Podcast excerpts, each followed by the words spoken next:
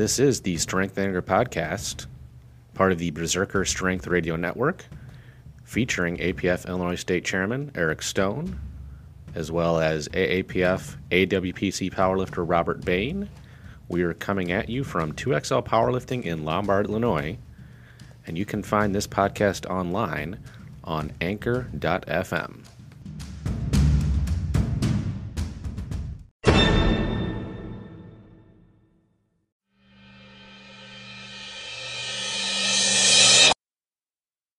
Okay, Mr. Bain, here we are, episode 28 28. of the Strength and Anger podcast. We are going to dive into an interview with Michael Fahey. And we are little bit. diving in the deep end. Yep. But uh, before we get into that, any feedback from past weeks? You know, uh, everything's been generally good. You know, the few folks that are reaching out to me, obviously, there's a lot of things going on right now for other people. Uh, you know, feedback on podcasts isn't always their, you know, top of mind. Uh, but I've actually had a couple people that have asked specifically for interviews. I had somebody ask me, uh, would we interview Ernie Franz? I had somebody ask me would interview Louis. Uh, there is an, a couple interviews that I'm going to talk to you about at some point, but there's uh, definitely people asking for more interviews uh, with the people that are kind of around uh, the history of the sport or uh, the WPO. Uh, that's generally what what I've been getting as far as feedback. What, what about you? Yeah, well, and just to answer some of those questions, yeah, eventually we probably will interview Ernie Franz. He's dealing with some health issues right now, um, in addition to the quarantine. And it's better to get Ernie in person rather than on the phone, has been my experience. And actually, my partner, Howard Pedros, posted, uh, I don't know if it's an interview, but some talks that he did with his, uh, his assistant, Charlie Stevens. He had a couple YouTube videos of Ernie talking with, uh, Barzine Vaziri and with Jose Garcia. Yep. And there's some, some good stories in there. So if you want some Ernie Franz content, there is some there. And we, we've got some more coming as well. Oh yeah, plenty plenty of stuff coming from Ernie. Yep, yep. So yeah, I, I've I've gotten good feedback on the historical lookbacks. I think, and then uh, the, whenever we have the the letters WPO in our title, we always get a few more listens. So, so that's interesting. I am wondering if that is because because I, I, so that'll lead into another episode that we do. But I searched after the Super Finals last year for WPO. Just looked in uh, podcast for that, Sure. and there is a uh, a whole segment of like foreign language uh, podcasts with the initials WPO. Interesting. And so that's that does lead to some people actually finding us, which is interesting. Uh, so I, I don't know if we get the the breakdown by country of who listens to us or anything like that, but We get some, and it like there's probably a dozen additional countries outside of the U.S. where we've had some listens. Most of them it says less than one percent, which I'm guessing means like one or two listens. right, right. Um, there's no one else other than the United States that we get like more than one percent. It's like you know 98 percent Mm-hmm. U.S. and then like less than one percent of. Now I have to know who uh, what other countries this come to mind right away. Uh, yeah, I can show them to you. There's a bunch. I mean, Yeah, there's, there's a whole bunch of countries. Saudi Arabia was one that kind of struck me as interesting. Oil. Uh, but yeah, pretty good, uh, pretty good feedback, I would say. Nice. Other than that, Bain, what is going on with you? All right, so we were making the notes for this. Uh, I had just gotten done with Laura Phelps at Queen Bee Power posted a workout where basically you loop a, a band. And she didn't specify which band, I don't believe, uh, but I just used uh, the Monster Mini. Uh, I ended up doing two of them the first time I did this, looping it through my uh, my belt, uh, my lifting belt. Yeah, And I was going to clarify your lifting belt, not your actual no, because that, that would have snapped in half. And then doing marches for 400 meters, and then every minute on the minute do five squats and five RDLs. Laura, if you listen to this, I, I already actually DM'd you this, but it damn near fucking killed me. it was like that is it, it was very intense. Now again, I did use two monster minis. The next time I did it marching, I actually videoed myself on uh on Instagram doing it. I did an 800 meter march but with just the one monster mini, and that itself was still very very challenging. Uh, but yeah, so Laura almost killed me. Uh, that, that was interesting. Having one of your heroes almost kill you, and then uh, just kind of re-engaging all the things with my nutrition, reading, listening. Uh, kind of got a little kick in the pants from uh, some uh, colleagues within the industry where I work. Uh, just about you know really dialing things in, knowing we're going to be you know hunkered down in the in the house for at least through the end of April. So that's kind of Yeah. what's going on with me.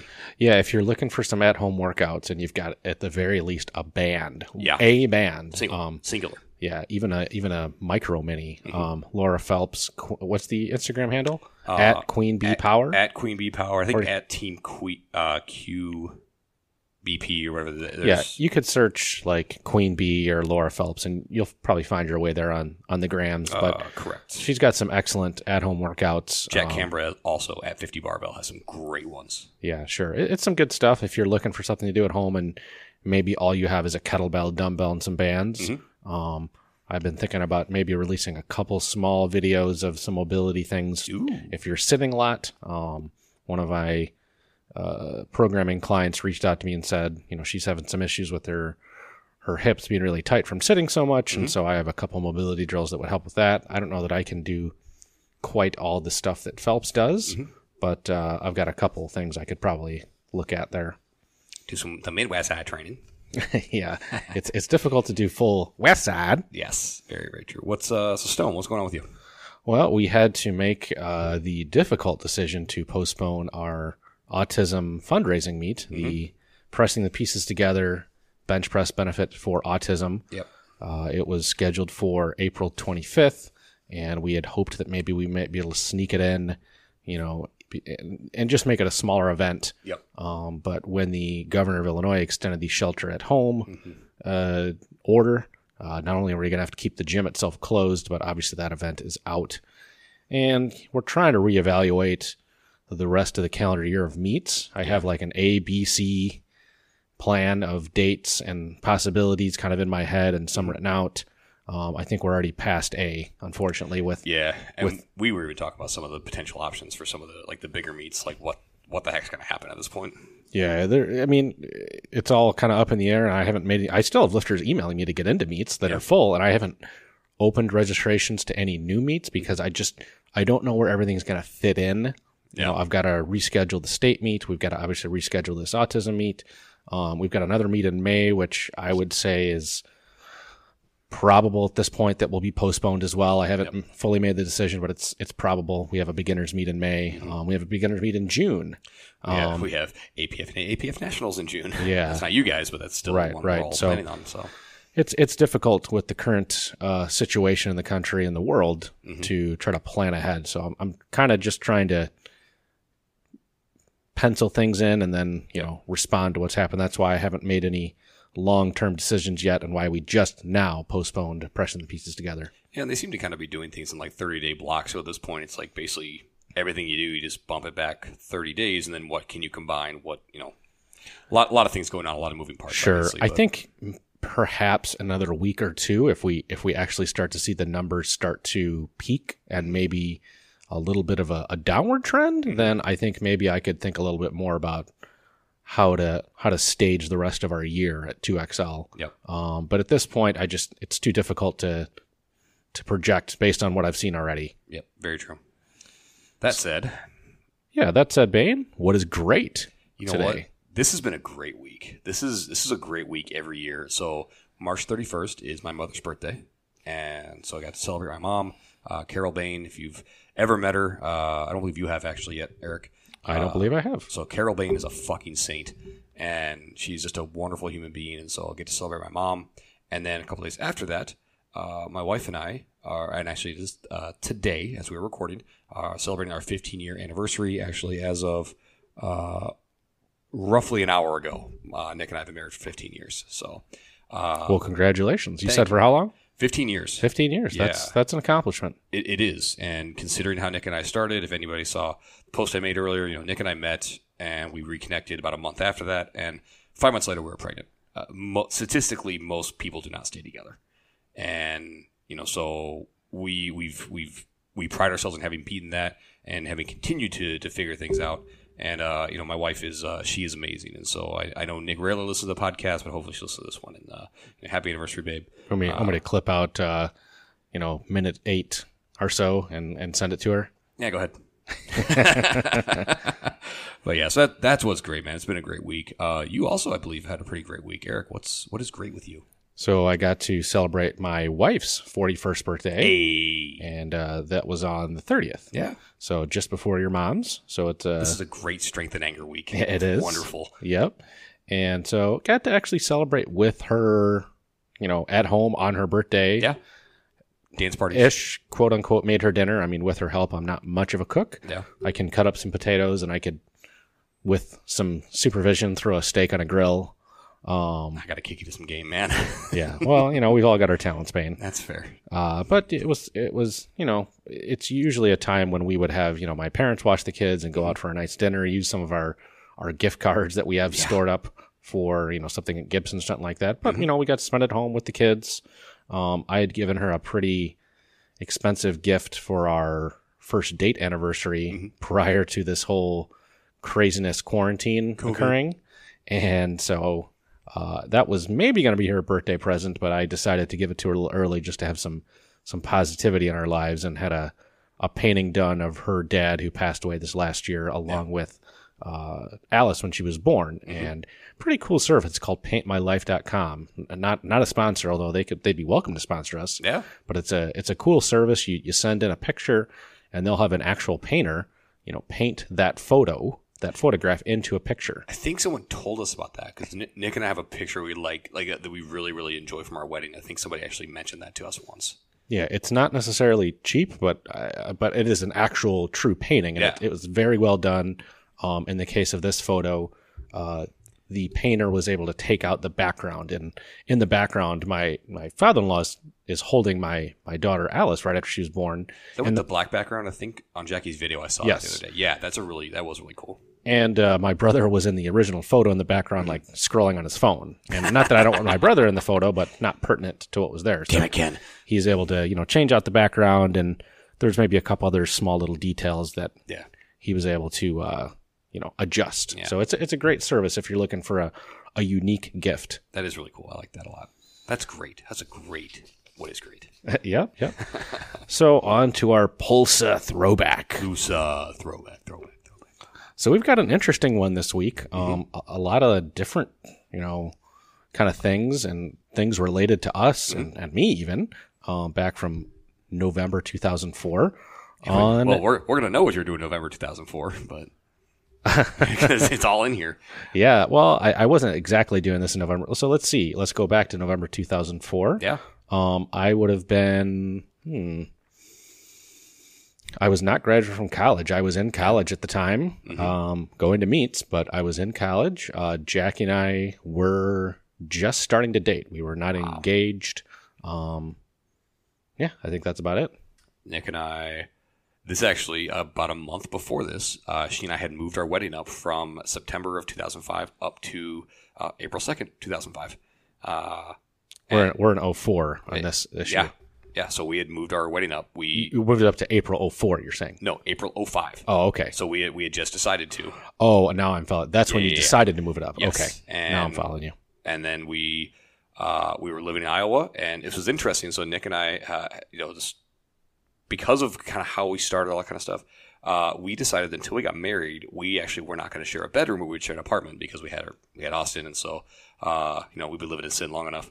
Uh, so I actually was sleeping on my couch uh, at that time, uh, all the way up until uh, the night before we got married. Okay. Yeah.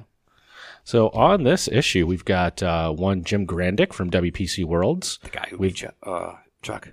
We've got uh, Tom Eisman, who is a big deadlifter in his day. He's got a 744 deadlift at WABDL Nationals. Cool. And then we've got uh, Bench America Worlds. We've heard about Bench America. If you Horace, go back Horace Lane 700 bench press. back in the archives, you hear about Bench America. Yeah, and we're going to talk about it a little bit again. Yay! Um, so we've got Jim Grandick at the 2004 WPC Worlds. Um, and, and this is, was an interesting. He did uh, 854, six seven. That was 854 squat, 672 bench, 733 deadlift at 275, Big boys. Winning best lifter. But he would go on to do much bigger numbers. Yeah, he's a unit, man. He's got some huge numbers. It's kind of in his early days. Um, and it was, it's kind of cool. You had a multi-page written report by Herb Glossbrenner, and Herb did some some pretty good reporting back in those days. Um, it was nice to see, you know, a full multi-page write-up. this was actually the first meet uh, that we used the Glossbrenner formula, which Herb Glossbrenner created. Um, and you know, recommended we adopt, and this was the first meet that we used it for uh, the best lifters um, on uh, the Bench America Worlds. Um, it's it's a pretty interesting story, which I w- we have tried to get Joe Mukite on the show to talk about, you know, Bench America. Um, He says nay. yeah, at this point, uh, you know, he's got some personal issues, which you don't need to go into, but Yep. you know, busy with his personal life and professional life, and at this point isn't interested. But I'm gonna I'm gonna give it like six months to a year, and I'm gonna try it again uh, because there's a whole Don't take no well. yeah Don't take no well. yeah exactly. uh, I, I think you could probably be convinced maybe if I got him on the phone just to. I, I think it's a story that's worth telling. Yeah, I Um, think 100%. so this was back in 04, and Bench America went from Bench America. And if you don't remember, if you haven't listened to past episodes, the basic premise of Bench America was from Joe Mukite, who was a big bencher himself. Mm-hmm. He wanted to compete against everybody who was in the top 100 list. It really kind of revolved around Powerlifting USA. Yeah. And because of the proliferation of federations and different types of lifting, he felt like he was a big bencher, but he didn't have the opportunity to compete against the others in his weight class in the top 100. So he, he was trying to do what everyone talks about like, hey, let's get the best of the best together and let's all go at it. Yeah. And that was the first Bench America. But the interesting thing about that was the first one was multiply and untested. Ernie Franz was involved as a referee. And actually, he had referees from different federations. Dennis Brady from the USAPL was there. Um, I was there in the crowd. It was at, uh, he held it at uh, the Allstate Arena in Rosemont. Apparently, Not far from my house. yeah, according to reports, took out a third mortgage on his house in order to secure that space and sold tickets through Ticketmaster. Um, I remember that our specific tickets were in one area, but we were instructed to go down closer because they didn't sold all the tickets. So obviously that third third mortgage didn't yield great results. At this time, he had gone from Bench America, just U.S. lifters, to then making it, you know, America versus the world, and it was kind of a, a country competition. But he had also changed it to single ply drug tested, which was interesting. He claimed that sponsorships and he was trying to get some kind he was trying to get on Fox Sports. That was the talk. And I don't know that ever happened or not. I don't remember it ever happening, but supposedly he talked to quote a chiropractor oh, and the chiropractor said that the only thing you'd ever need is a single ply shirt. You'd never need a multiply. And I'm like, well, I, it just it, it, at that point you might as well have just gone raw. Yeah. Stay with um, me now, kids. Wrong. and I'm not sure why they went to test it. And I'm- I, from what I understand, I'm not sure it was uh, maybe uh, the greatest drug testing protocol in the world, but it was quote drug tested. Um, we're going to talk more about Bench America next week. I've got some really good stuff from an individual that was actually wrote the article in this Powerlifting USA, Nice. uh, Sean Catterley, nice. and there's a whole story around him. Wait, there's more story and layers to a story in powerlifting? Uh, no. Yeah, it, it's pretty interesting. That's a Sean Catterley is as I was going through it today. If I could get him on, which I don't know that I want to talk to him mm-hmm. because I'm not a big fan of his, mm-hmm. but uh, there's a whole story in and of itself there with Sean Catterley. Dude, there, there is so much folklore around the history of powerlifting. That's one of the things I just love about it. Is just it's so unique and interesting. Anyway, So we've got uh, Gary Frank's Road to 2800 plus and Anthony Rituccio. Um, yeah, there's not a, anything super interesting, but it was just interesting looking at how he cleaned up Gary's diet and had him eat more meals and had him, you know, include more protein. Um, and just interesting to see kind of that that road to, as we talked about in previous uh, episodes. Gary Frank being, I think we said the first to 25, 26, 27, 28, or no, first Right. to 26, 27, 28 right. And you know pretty interesting looking at his progression. Um this is one that i, I i've been dying to talk to you about bane. Uh we all know who ct fletcher is right? Yes, we do, and it's still your motherfucking set. uh at this time ct fletcher was involved in an organization called the world legion of power which He actually talks about that on his uh, his documentary, My Magnificent Obsession. I will. I'll have to watch that. Watch that documentary. I've never seen it, but it's C.T. Fletcher, who's a CEO and founder, along with Dr. Arnold Nuremberg, who's this really strange individual. And these were raw That drug. sounds like a made up name. Not gonna lie. yeah, these were raw drug tested meets. Let me let me let me emphasize that drug tested Yes. bench press meets with Yes. C.T. Fletcher. yes, tested meets. So yeah. I feel like there's another whole story there about this World Legion of Power. And, and let me be very clear. I love CT Fletcher. I, I really enjoy him. I enjoy his his character uh, that he, that he portrays on social media. I've met the man in person a couple of times. Had a great conversation with him at the Chicago Fit Expo. I enjoy CT Fletcher, but let's call it what it is. Drug tested don't mean drug free. Yeah, you're you're not wrong there. so then we've got. Uh, I'll pull this up for you, and I'll probably post these pictures. I probably have the originals somewhere, but we've got 2004 AAPF Nationals results. Eric Stone himself did a 551 squat, 341 bench, Isn't four- Eric Stone myself? You would say 473 deadlift at 165. Yours truly. This was uh, just right, a little guy. this was right after tearing my hamstring on my 21st birthday. And yes, uh, Bain, that was out running sprints on the track for some strange, strange reason. Once again, I stand by my statement. Running is stupid. Um, and ironically, there was also results from the 2004 AWPC World in the same issue, which were you know months apart. I think Nationals was in, I want to say March. It's probably March, April. So Yeah, is. pretty sure it was in March. And because it was six weeks after, because my birthday was on February 9th, and I think it was like six weeks prior to the meet. Oh, so yeah, would have been yeah, yeah, mid March around my birthday actually.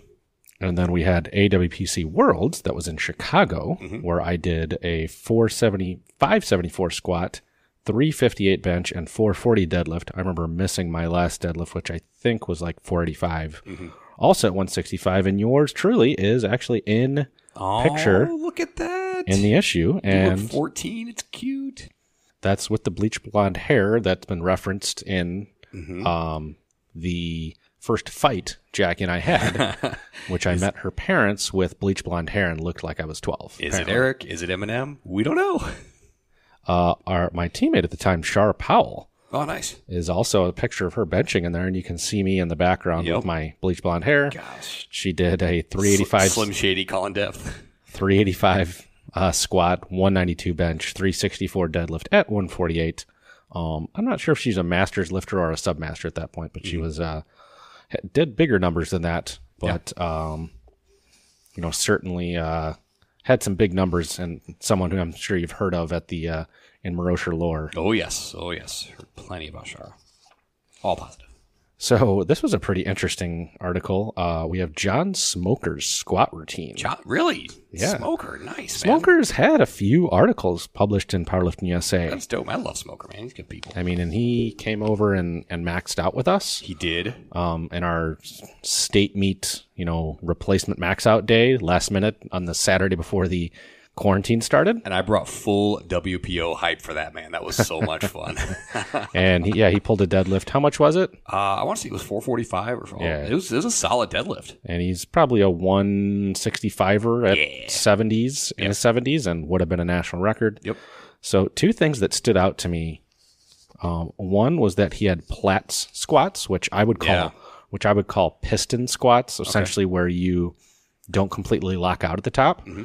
And so that's one of the things he used to work the quads. And this is Mm-hmm. Those one. are usually heels together too, correct? no, I, mean that, that's at least what he called Platz squats. I think they were close stance. I don't think they were necessarily heels together. Okay, that's what I always have heard of. But same thing, they don't lock Yeah, the yeah, I call them piston squats. That's essentially what uh, to work the quads. Mm-hmm. Uh, then he had Russian cage squats, which I will read. Mm-hmm. Um, these are done in, quote These are done in a rack with two spotters. The lifter should begin by placing the pins so that when the bar is resting on them, the athlete will be at legal depth when they get under it. The squatter starts in the position from a dead stop to begin the exercise. The athlete should select a weight they will not be able to come up with after approximately five reps. When they become stuck at the bottom, the two spotters should help them up. The spotter should replace the pins about a third of the way up. Then the squatter goes to failure again from that position. In step three, the, pl- the pins are placed two thirds the way up. Lifting to failure at this position completes the exercise. That is some uh, Interesting. some crazy volume there Yeah, from is. our guy John Smoker, who's been lifting for, I think he said on that day, what forty years. yeah. Yeah. Longer than most people in that gym have been alive at that point. And then we'll go to our top 100 132s Mm-hmm. from July 03 to August 04. We've got C. Williams with a 600 squat at 132. Uh, Kay Unton, not someone I know, at 425 bench. Tina Reinhardt, who's a female and is number two with 402. Uh, Richard Hawthorne, who someone we've mentioned before, he's got a 580 deadlift. Nice. C. Williams with the total with 1471, and Richard Hawthorne was number two with 1405. So, uh, some big lifting at 132. And it, as you kind of search down the list, you definitely see some some female names mixed in there because there's just aren't that many adult men that are, uh, you know, always at 132. In fact, I made the proposal years ago to eliminate the women's 97 pound class Mhm. and eliminate the men's 114 to 123 class Mhm. and add a women's 220 class, which I felt would be a nice addition given that there are less Yeah. women's weight classes than men, and that you know if you're a you know like a Jennifer Gemmel that sits around maybe at a natural weight of you know let's say between Not two 198. yeah two ten to two fifteen, Mhm. um you know she basically has to you know bulk up which you know most women don't want to do Correct. or cut down to 198 to compete in someone you know similar her size because you'll have some females that'll be 250 300 Oh yeah. Oh, we've seen him. um, you know becca swanson at a, a lean you know she was in the probably 240s at Yeah, her top she's a unit. she's also tall which i mean she's close to six feet as i remember Yeah, four, five. I think she. I think she's five eleven. Yeah so from here we are going to go into an interview with michael fahey and he will go into his own introduction but he is the producer filmmaker of west side versus the world And this is I, buckle up. yep If you're listening to this, you've already seen how long this interview is. Just get ready to buckle up. yeah it, it is it is pretty interesting stuff hmm Okay, today we've got with us Michael Fahey The Michael Fahey. of West Side versus the World fame. Yes. Michael, W- WPO fame too. yes, as, uh, as well, WPO. So, Michael, uh, you want to give a quick intro on yourself? Uh, yeah, sure. I'm uh, I'm Michael Fahey. I make documentaries and uh, dabble a little bit in some other sports television projects, and that's Okay. pretty much it. Okay. Okay. Uh, favorite food, blood type, and uh, shoe size, please, sir. Shoe size 13. Food. Hey. Gonna go uh, sushi. Oh, really? Okay. Yeah. Okay. Some sort of seafood. Yeah. If you got like shrimp broil or shrimp boil or something, you get down on that. Nice. And uh, blood type, please. Blood type. Uh, I think I'm like oh.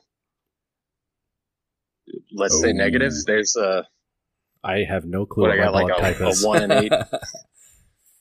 I'm gonna have to go ask my mom what my blood type It's- is. it's kind of interesting. Little little sidebar is so I am A positive and Nick is O negative. Supposedly we are like the least compatible. Like we should not be able to have children. Oh well, Oh. uh, I obviously beat that. I, I think there's some other things that would stand in the way of us procreating. well, no, I'm not talking about you and me. I'm minor talking, about, I'm talking about me and my wife. Uh, We have we have the like exact opposite blood types, and theoretically we shouldn't be able to, and yet we have four. yes, yes. Well, let's move on to the, the topic at hand today, Mr. Bain. Yeah, yeah, yeah. Sorry, this is that's what I do. quite I a just- podcast you all yeah, have here. I'm telling you, Yep, man. Yeah, It's never dull. So, tell us, Michael, how did you first get involved in just film? Uh, in film, huh? I had a neighbor who was a uh, budding rapper way Okay. back in the day, and uh, As we all I had all a lot of friends. Yeah, I had a lot of friends who were. I was a white kid. It was a turn of the century. Oh, uh, we I- were all I, feel personally attacked right now. We were all discovering OutKast and other forms of urban music, and Solid name. Just drop, though. I'll give you entranced. Um, but yeah, I had a bunch of friends who got like really big into music, mostly into rap and stuff, and um, I started making and selling beats. Nice. Um, Not the headphones, like actual like tapes and whatnot. uh, actual like, you know, wave files of of instrumentals. Oh wow. Um, but uh, I was always like pretty artistically inclined, and when my friends started getting into music, I I just wanted to be a part of something that like people were doing creative things with. Mhm. Um, but uh, didn't want to, yeah, didn't want my voice on wax or anything, and didn't uh, didn't really want to be in the front of whatever was going on. okay. Um, but eventually, whenever they would get to something like they needed artwork or something, um, I felt much more sort of natural and at home doing that kind of stuff. So making album covers or um, eventually I got a camera, tried some photography and stuff. And then one day, um, we made a music video and I was like, this is it. This is the, this is the thing that I'm like, that I understand Okay. once you once you take a camera and add motion, like taking a still picture, I'm I'm not too great at that. Mhm. Um, but once you add like movement and um, you know, take a, a still scene and turn it into something living. Uh, that made a lot more sense to me. I felt natural at that. And Okay. that was towards the tail end of high school. And then I decided to, um, try to go to film school. Got kicked out of film school. Okay. I'm sure there's a story there. I feel like there's a story there. Maybe you do or do not want to tell. No, it's not really a good story. It was, uh, I was going to Florida State and they passed a new budget in 2006. Um, Jeb Bush's last budget, which was funny because Jeb Bush had written my college recommendation. Wow. Um, Wow. yeah. And then like, Did you produce some beats for him, and that's why he did that, or huh? did you produce some beats for his campaign, and that's why he did that, or what? I'm sure they've got a rapper son or nephew or something they've got to, but, I'm uh, sure they do. no, I had, I had gotten in an argument with him at a dinner. Okay. Um, I had gotten invited to a dinner. Um, not really even invited, just my mom had gotten invited to a dinner. She had brought me, and then somehow I got seated across from him. okay. And um, there were a bunch of reporters there and stuff. And somehow they start asking him about running for president and stuff. And I started asking him about uh, if it was true that his name was being floated for the ne- next uh, NFL commissioner. hmm What year was this approximately? This was right around, had to be summer of 2004. Okay.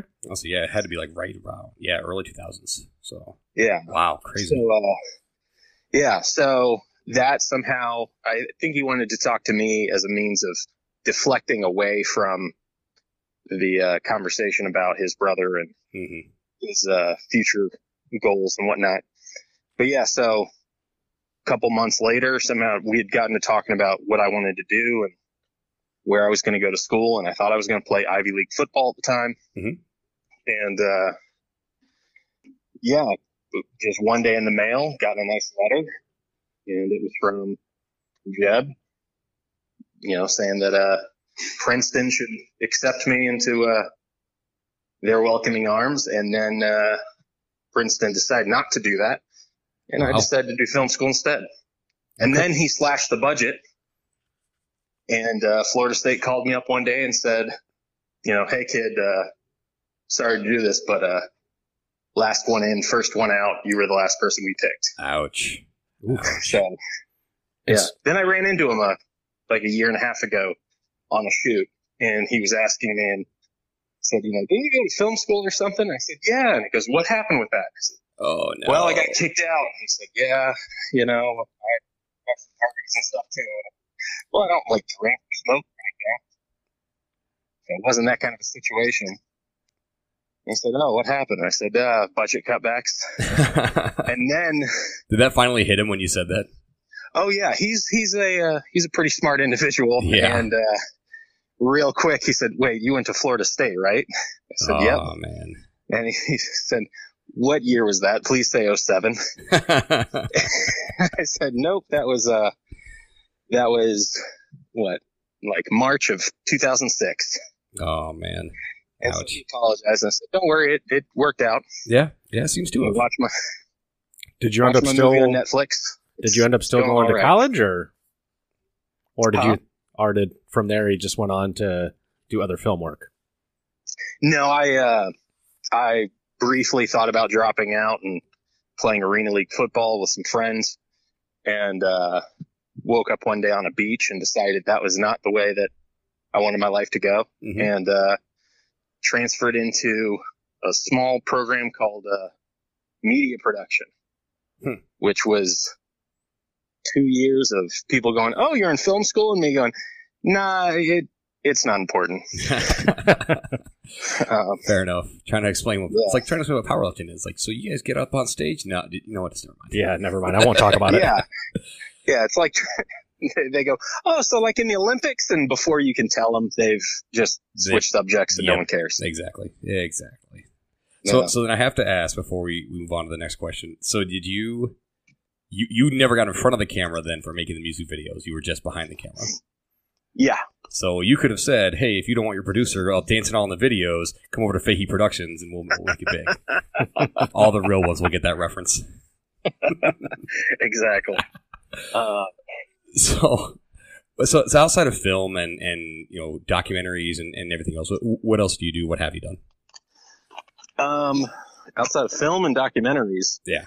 Um, like So it's like video stuff or yeah, yeah. Like you, like you and I talked in the line at the at the WPO. Like you, you've got a pretty interesting career path. I, you know, what t- kind of tell us a little bit more about that. um, well, I I out of college, I got a gig as an intern on a documentary called Forks Over Knives, Mm-hmm. um, which is pretty much the opposite end of the spectrum, sort of from Westside versus the World. Very much so. Um, Yeah, Yeah. Um, and when I did that, I followed the diet and lifestyle and everything. Interesting. Yeah. And that's a more of a vegan vegetarian type of documentary, as I remember. Yeah, it was sort of the uh, the first um, big kind of you know if you've heard the term plant based, that's why. Mm. Um, for about two and a half, almost three years, I think it was the most watched, um, most watched documentary by far, but one of the most watched uh, things on Netflix. Period, because that was before they had like original programming.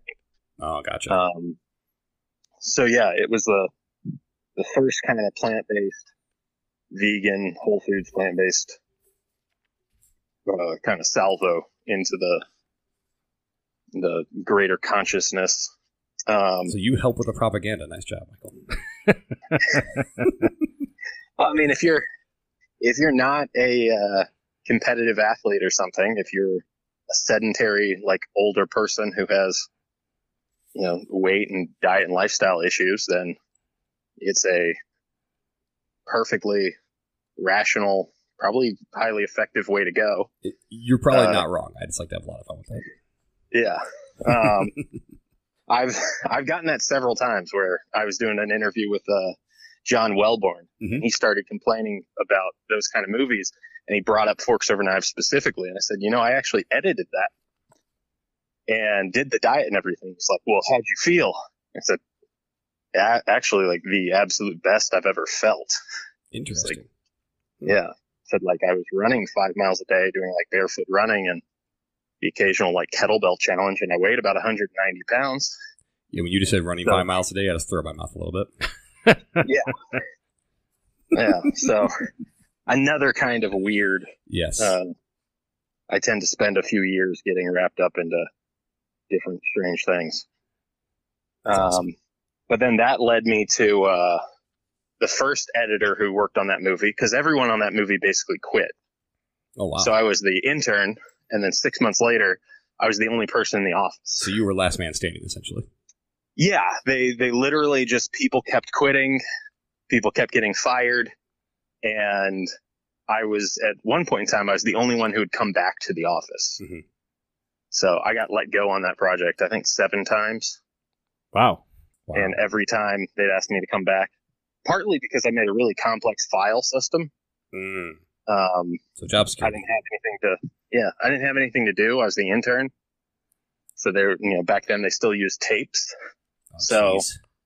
they put me in charge of digitizing all the tapes and i just made a really confusing um, file structure and they realized when they let me go uh, the editor quit the next day because he couldn't find any any of the files um, it, it was really easy but the code to sort of deciphering it was completely arbitrary and all the things were like references to stuff that had happened in my life so gotcha. Gotcha. a weird bit of uh, built-in security for myself. Sure. But the first editor who quit um, said he didn't want anything to do with it.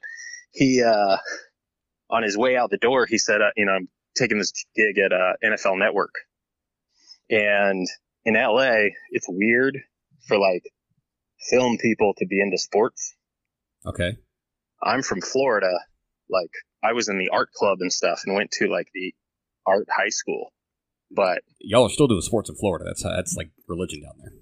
Yeah, yeah. It's it's like you know, you could be like a goth drama kid, but you also play fullback. Right. Right. Um, and you're just so- brooding and angry back there in the backfield.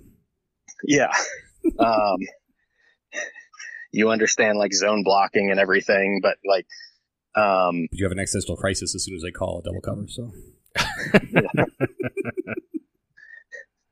but so uh he said like you you'd work really well there because none of the editors know football Mhm. so that was like a weird you know something that was- You're saying none of the editors at NFL Network knew football? yeah like the technical the guys who actually Sure. like I- make the cuts and stuff on the interesting. not the editor producers although i would say that um i'm sure you run into it all the time it's like if you went to you know a commercial gym Mhm. and you tried to talk training with like one of the trainers there yeah, and you probably be of the opinion that like they don't know training um the nfl network was kind of the same thing and espn is kind of the same thing where you're like none of these people actually know the sports that they are employed to produce content on all day long huh? Interesting. yeah I have a, I have a lot of Um, thoughts on that, but I'm going to keep those to myself for now because that would be a whole different side of the interview. Yep. yeah but so uh yeah so a few months later i got a gig at nfl network and they learned really fast that like i did actually know football Mhm. and um how the jobs were kind of structured there was if you were an editor and they'd have like 20 editors in there at any one time and you'd be assigned different shows and have a different laundry list of tasks for the day Mhm. but um all the other editors had like some young 20 something fresh out of like college frat boy fantasy wonderkin hmm uh, who would sit behind them whose literal job would just be to translate football to the highly technical editing position in front of them I have missed out on my calling in life. Holy shit! um, but so then I get in there and uh, immediately just got into arguments with the person signed to me. hmm And then they're like, all right, well, we're just going to leave you in this room by yourself then. Right. And uh, then one day they brought me a this kid, and I was like 22. Mhm. They had also thought that uh, because I'd edited Forks Over Knives, which was just starting to get picked up and get some traction, they had thought that I was like 32 and just kind of baby faced. Mm. And I was there for a good like maybe nine months before they realized that I was the youngest person by like eight years that they had ever, ever hired. Jeez. Wow. Yeah. Um, we were doing something on, uh, doing this package on Christian Ponder for his draft day. Mhm. And, uh, like Steve Mariucci was in my office and they had one of the, one of the producers who actually like was in charge of things walk in and we're doing this thing on Ponder and I get to talking to Mariucci about Ponder. I said, yeah, he's a, he's a great guy. I, I know him. Mhm. He says, "Oh, how do you know him?" I said, "Well, I went to school with him." And I didn't know him well. I just had shot some things for the sports video production Sure. department. Knew of him. Yeah, knew of him. Had you know, like he Hmm. knew. He knew who you were. I'm, s- I'm assuming if you were filming Yeah. him, you know, you guys would interact together occasionally. Yeah, that he didn't like know my name or anything. He just Sure. knew like, oh yeah, there's one of the big guys who films every once in a while. Yeah, you do stand out. and yeah um and they're like you know oh that's that's weird wait a second they're like he's he's old are you? 22 and i was like well i'm 23 he's a year behind me and they freaked out and like pulled me out of the room and stuff and i was just like i've been doing stuff for y'all for like almost a year now like i think i'm good That's fun. um, and then one day they brought me uh, Connor Mara, uh, Rooney Mara, and Kate Mara's brother. okay. His his family owns the Giants. Oh, Yeah, yeah. okay. Oh, wow. Yeah, yeah. Only they didn't tell me who he was. They just put him in the back of my room, and so I started making fun of him immediately. And then I got reprimanded. I'm sure you did. Yeah, informed that I was basically insulting my boss. and then, uh, but they left, and after chewing me out in front of him, and then he was like, "It's actually pretty cool because everyone here acts really weird to me." Nice. And then it turned out that like I had played football with like one of his old roommates in high school. Oh, that's dope. That's awesome. Um, but yeah, I've, the nature of like video and film work tends to be that like projects are relatively short. Right. Um, and even when I was at NFL Network, that was usually like a three to four day a week thing. So even during that, I was working on a whole bunch of other things, and, you know, TV shows, and I worked for Travel Channel for a couple of years, and okay. um, yeah, lots of weird stuff. I worked with Robin Williams once. Oh, now I'm sad. Yeah, yeah, it was it was one of the last things he ever did. Oh wow, that's Yeah. But there's the fact that you got to be kind of around, you know, someone like that. I mean, I just imagine what just his just his aura and his energy has got to be just incredible. Yeah, he. I mean, he was super nice and stuff. It was like a. It was really like only a, a month or two before he passed, Oh, and wow. he was he was like very obviously, um, like they told us he was sick that day. Mhm. But looking back, it's like oh, he was obviously. Depressed. Um, Yeah. Yeah, he had Lewy body dementia, Oh wow. which is sort of like a severe depression, but it's your body's giving you um, weird kind of manic depressive feedback Mhm. and pain and stuff. So he was, yeah, he was not in very good uh, spirits, uh, but he was super nice. One of the nicest people that I've worked with. That's well, that's good. That uh, that's one of those things you always kind of you know worry about. You meet your heroes, meet the people you look up to, and you know you always hear you're not supposed to because something is going to go awry. But that's just that's beautiful to hear that he's uh you know just a great guy, even in in a terrible circumstance for himself personally. No. So, kind of from there, Michael, uh, how did you roll into first the idea for Westside versus the World, um, and then maybe kind of walk through like why Westside, why powerlifting, how did that all come together? Um, well, so again, I played football Mhm. um, And, in and what Florida. position do you play?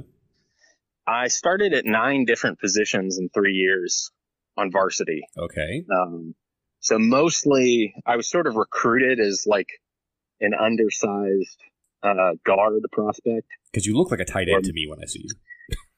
Yeah, I It's not Well, a euphemism, you weirdo. yeah. Some schools were looking at me as a tight end. okay. Um, I wasn't. I'm uh, I'm a lot more athletic, I think, than I look. Okay. Not, I'm not athletic now. Um, but even when I was younger, like I was, I ran a four eight at 240 plus pounds and, um, was pretty agile, Mhm. but was always kind of typecast as, uh, a big slow white kid, even if I was literally the, you know, second or third fastest person on a team. I would always just kind of gave off like slow white kid vibes, I guess. Well, we, we generally don't look fast when we run. That's just kind of a white people thing. But No. um, Don Beebe looked pretty fast when he ran. that, that's true. He did. Local guy from Him- around here. Him and Tim Dwight actually. looked oh really yeah. Um, but uh, yeah. So a couple schools looked at me as a tight end. Okay. Um, a couple schools, I was a really good blocker. Um, but at about six two and a half, six three, and 240 pounds, a lot of schools wanted me to bulk up to play like guard. Mhm. Um, which if I wanted to like commit to being, um, at least if 17 year old me wanted to commit to being like as fat as 33 year old me is. I, I probably would have been a pretty good guard. But, uh, um, anyways, when I started high school, I was like, I was, I was really slow. Um, and I was only about 160 pounds. Mhm. And then I got no playing time my freshman year and became just like radically insulted that I wasn't good enough to like even get in a game on like a JV or even freshman like only level. okay. Um, so I just started working out every day. My dad was already obsessed with Westside. He had all the tapes. Oh. had- Ah, okay. Yeah, we had stacks of Powerlifting USA. And actually, a couple years earlier, I started doing shot put. Track and field nationals were in Cleveland. Mhm. And my dad had decided to take one of the only trips that he'd ever taken when I was young um, to chaperone this week long track meet in Cleveland. Only he had the ulterior motive that he was actually going to drive me down to Westside Mm. uh, pretty much every day. And this is back when they were in the little the little blacked out window strip club looking Westside that is seen as one of the more hardcore uh, eras of the gym. So this And probably so- would have been early 2000s, I'm guessing. This was '99. Oh, okay, 99. Yeah. So he uh he told me uh, one day the rest of the team they all went to the meet and I didn't compete until the last day. So he loaded me up in a rental car and said, "We're gonna go to go to this gym and meet these guys." Isn't like And two and a half twelve- hours away from Cleveland though? Yeah. Um, I did not know that. I don't think he really. Oh. Uh, well, it's Just Ohio. like- It's not that big. Right, he's thinking, Yeah. oh, I'm from Florida, go to Ohio. Exactly. exactly. We're going to Ohio. Might as well stop by Westside. Um, be on the way to get some groceries or something. Sure. And so, uh, so we hop in the rental car, we drive down to Columbus and, uh, where every, you know, young child wants to go when they're on, you know, their August vacation. Yeah. And, uh, we pull up to the strip club or the strip mall. I mean, you're not windows. far off. It's, yeah, yes, it's like pretty darn Yeah. close either way. Probably close to one. Yeah.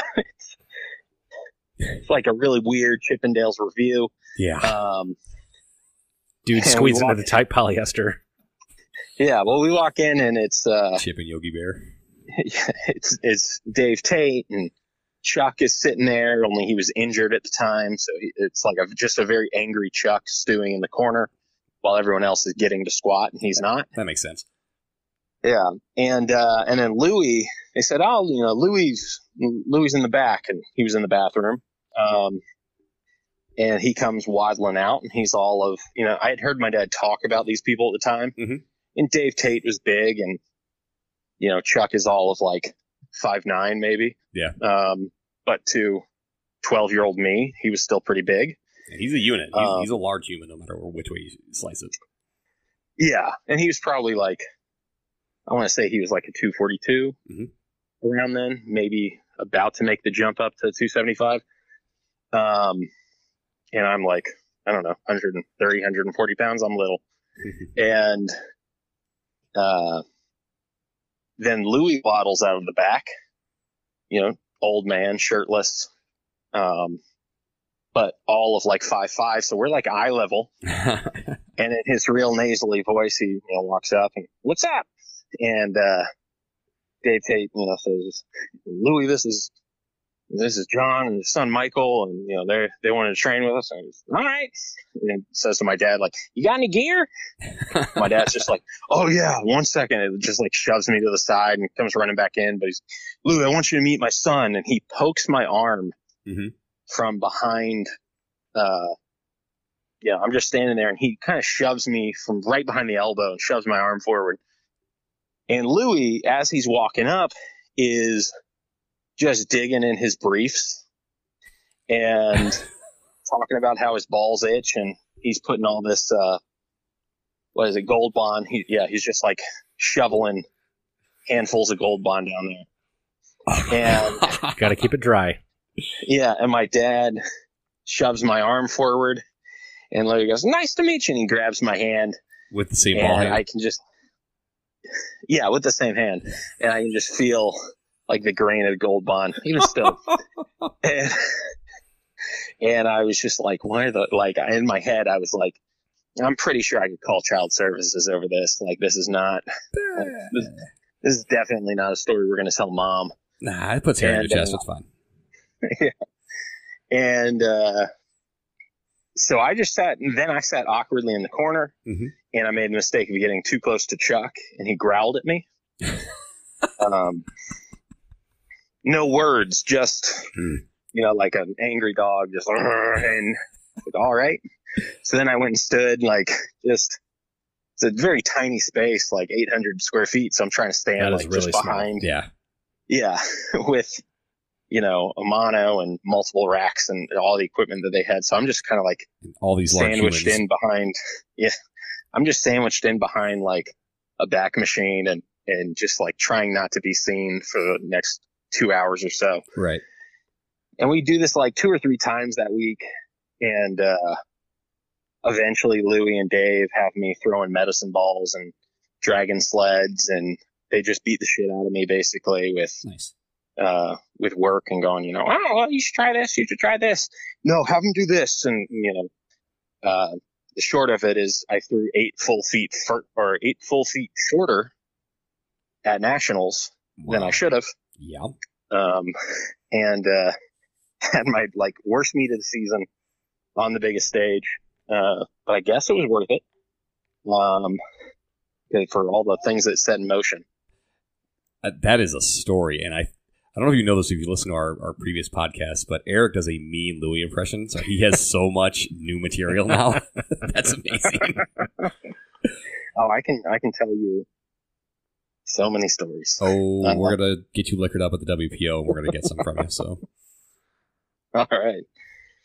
Um, but yeah, so eventually, uh, or from that rather, my dad asked Louie if Louie would ever come down and do a seminar in Florida because he heard that Louie did seminars. Louie said no, of course, because he doesn't leave his little hobbit hole. doesn't and uh. He has come to Chicago. yeah, it, but it, it takes a lot. It, there's so much prodding involved.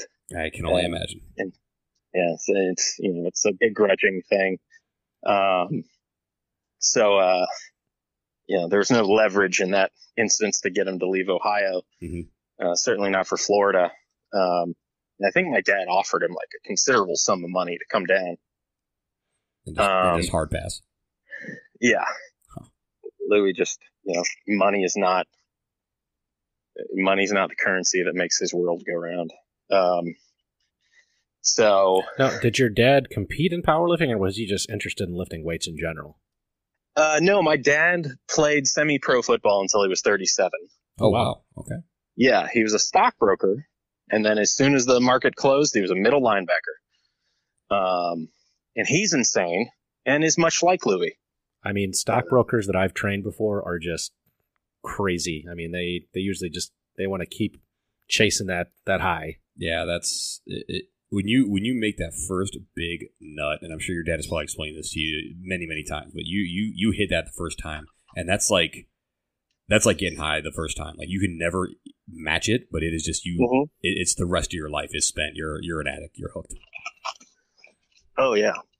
Um, but so uh, Louie said no, Mhm. but then Dave Tate was very quick to say, you know, well. I've got this whole thing, and you know, Elite FTS, and got these force training seminars. Mhm. Uh, so my dad said, you know, well, well, you come down to our gym. Now our gym was a two car garage at our house, So bigger than Westside. Yeah, about the same size. Fair. Um, Fair. but uh, it, you know, we had we had at one point we had two monoliths, um, a belt squat, In your in your garage, you had two monoliths in the garage. Two monoliths. Now again, And this Uh, is early two thousands when there weren't Yeah. that many monoliths. right. And in case this wasn't clear, again, my dad had never and has never competed in a powerlifting meet. I had never and have never competed in a powerlifting meet. We'll put a pin in that. So, so my dad's just this crazy guy from Florida who's like, yeah, man, I got a gym. I want you to come down and put on this. A Florida man. Yeah. Yeah, Florida Yeah. man with two monos. in. Yeah. Um, and my dad's actually from Lake Forest, um, Interesting. Like Illinois. Yeah. Okay. So, um, he grew up like dirt poor in Lake Forest, which Which that's like middle class everywhere else. No, Like- no, I mean like he like- grew up like- in a shack Oh, okay, gotcha, gotcha. with like 12 people in like Wow. one room Okay. and everyone around him was very Yeah. wealthy. Yeah, like stupid, like fuck you money everywhere up yeah. there. Lake Forest now Yeah. is definitely fuck you money. Yeah. Oh yeah. Um, so he has a weird relationship with money and sort of, uh, So yeah, he and Louie are on the same Issues with- It sounds like. Huh? So he and Louie are a little bit on the same wavelength. yeah, yeah, he was, he like has a huge chip on his shoulder and, um, a resentment of wealth and power structures and all kinds of things, uh, that largely he's passed on to me. but then yet Um, is a stockbroker, which or give the opportunity for significant income and wealth and all that kind of stuff. Yeah, well, I I think it was uh, probably a lot to do. I've never really talked with him about this specifically, but my theory's always been, you know, like, uh, most of the people who are around him have familial and dynastic wealth. Mhm. And where I grew up in Florida in Tallahassee, uh, I was pretty much in a similar sort of like neighborhood. Yeah. And, uh, you know, seeing like just kind of how like you're, you're around kids who just kind of fail upwards Mm, and you know we had some money um but we like bought the big house thinking that the money would just keep escalating and it never did mm, um but grew up around like the kids who got Range Rovers and BMWs and stuff when they were 16 and oh, gotcha. You so like know. golf shorts and if you touch me, my daddy will sue you. Those kind of kids. yeah Got it. Um, Got it.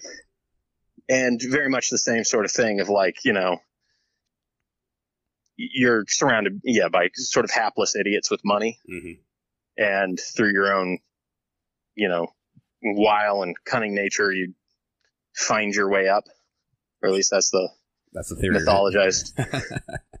uh, That's that's a whole nother whole nother tangent we could go on for a while. So yeah, but uh, but so anyways, that's that that's him. Um, yeah, but uh, he invites Dave Tate down and picks Dave Tate up, you know, several months later at, um, or a year later at the uh, at the airport in Tallahassee. Mhm. And Dave's asking him about the gym, and Dave's told me this story before. And my dad's a super intense, uh, very sort of just aggressive and like posture and physical demeanor. Like if he gave you his order, it, Mhm. you know, from afar, it would look like he was challenging you to a fight. right. Um, he just, he lunges at people when he talks. Ugh. Doesn't matter how benign what he's saying is. He, he appears from afar just to be an absolutely crazy person.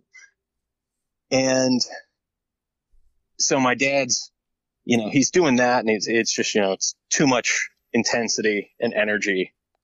And we're driving out and my parents lived on the wooded sort of north side of town near like the border of Georgia. Mhm. And Dave's like noticing like the town's starting to like kind of fade away. Mm-hmm. And he's saying, you know, like, you know, there's a lot of just pine trees and stuff. Like, so, you know, where's the gym? And my dad's just going, oh yeah, yeah, I'll take you there. I'll, you know, I'll show you. I got all your, I got all this equipment and stuff. I bought this from Louie. You know, I bought this off your website. And Dave's, you know, looking around and houses are getting further and further away from each other. Streets just, you know, it's just falling off into woods. Right. Right. And he pulls up. Yeah. right. and he, he, he pulls up to you know his house and he's talking and he just gets out of the car and he's still talking. Dave doesn't understand what's going on because he said we're going to the gym right? Right. and it's like august in florida. It- i'm it- home. I had like a friend over. We're playing playstation. I think my sister was having like girl scout meeting or something there's a bunch of little like you know 10 year old girls running around we had rabbits we had dogs tons of cats birds Dave is had like losing his mind at this point. I'm sure. well he's he's still just sitting in the driveway which is only like half finished house built in the 80s but they just never finished half the driveway But two monoliths. and yeah, you just like you know, oh, this is a nice house, but this driveway is like fucking half dirt. Like, what's going on here? And uh, my dad comes back out and he's like, "You gonna come see it?" And Dave, I think at that time, uh, was staying with us, Oh and gosh. he he's he was confused and he gets out of the car and he's like, uh, I guess. And he comes in and there's just all this chaos going on inside the house. And my dad walks him in, th- you know, in past the Girl Scouts, past me and my friends playing like Crash Bandicoot or something. And Another solid name drop.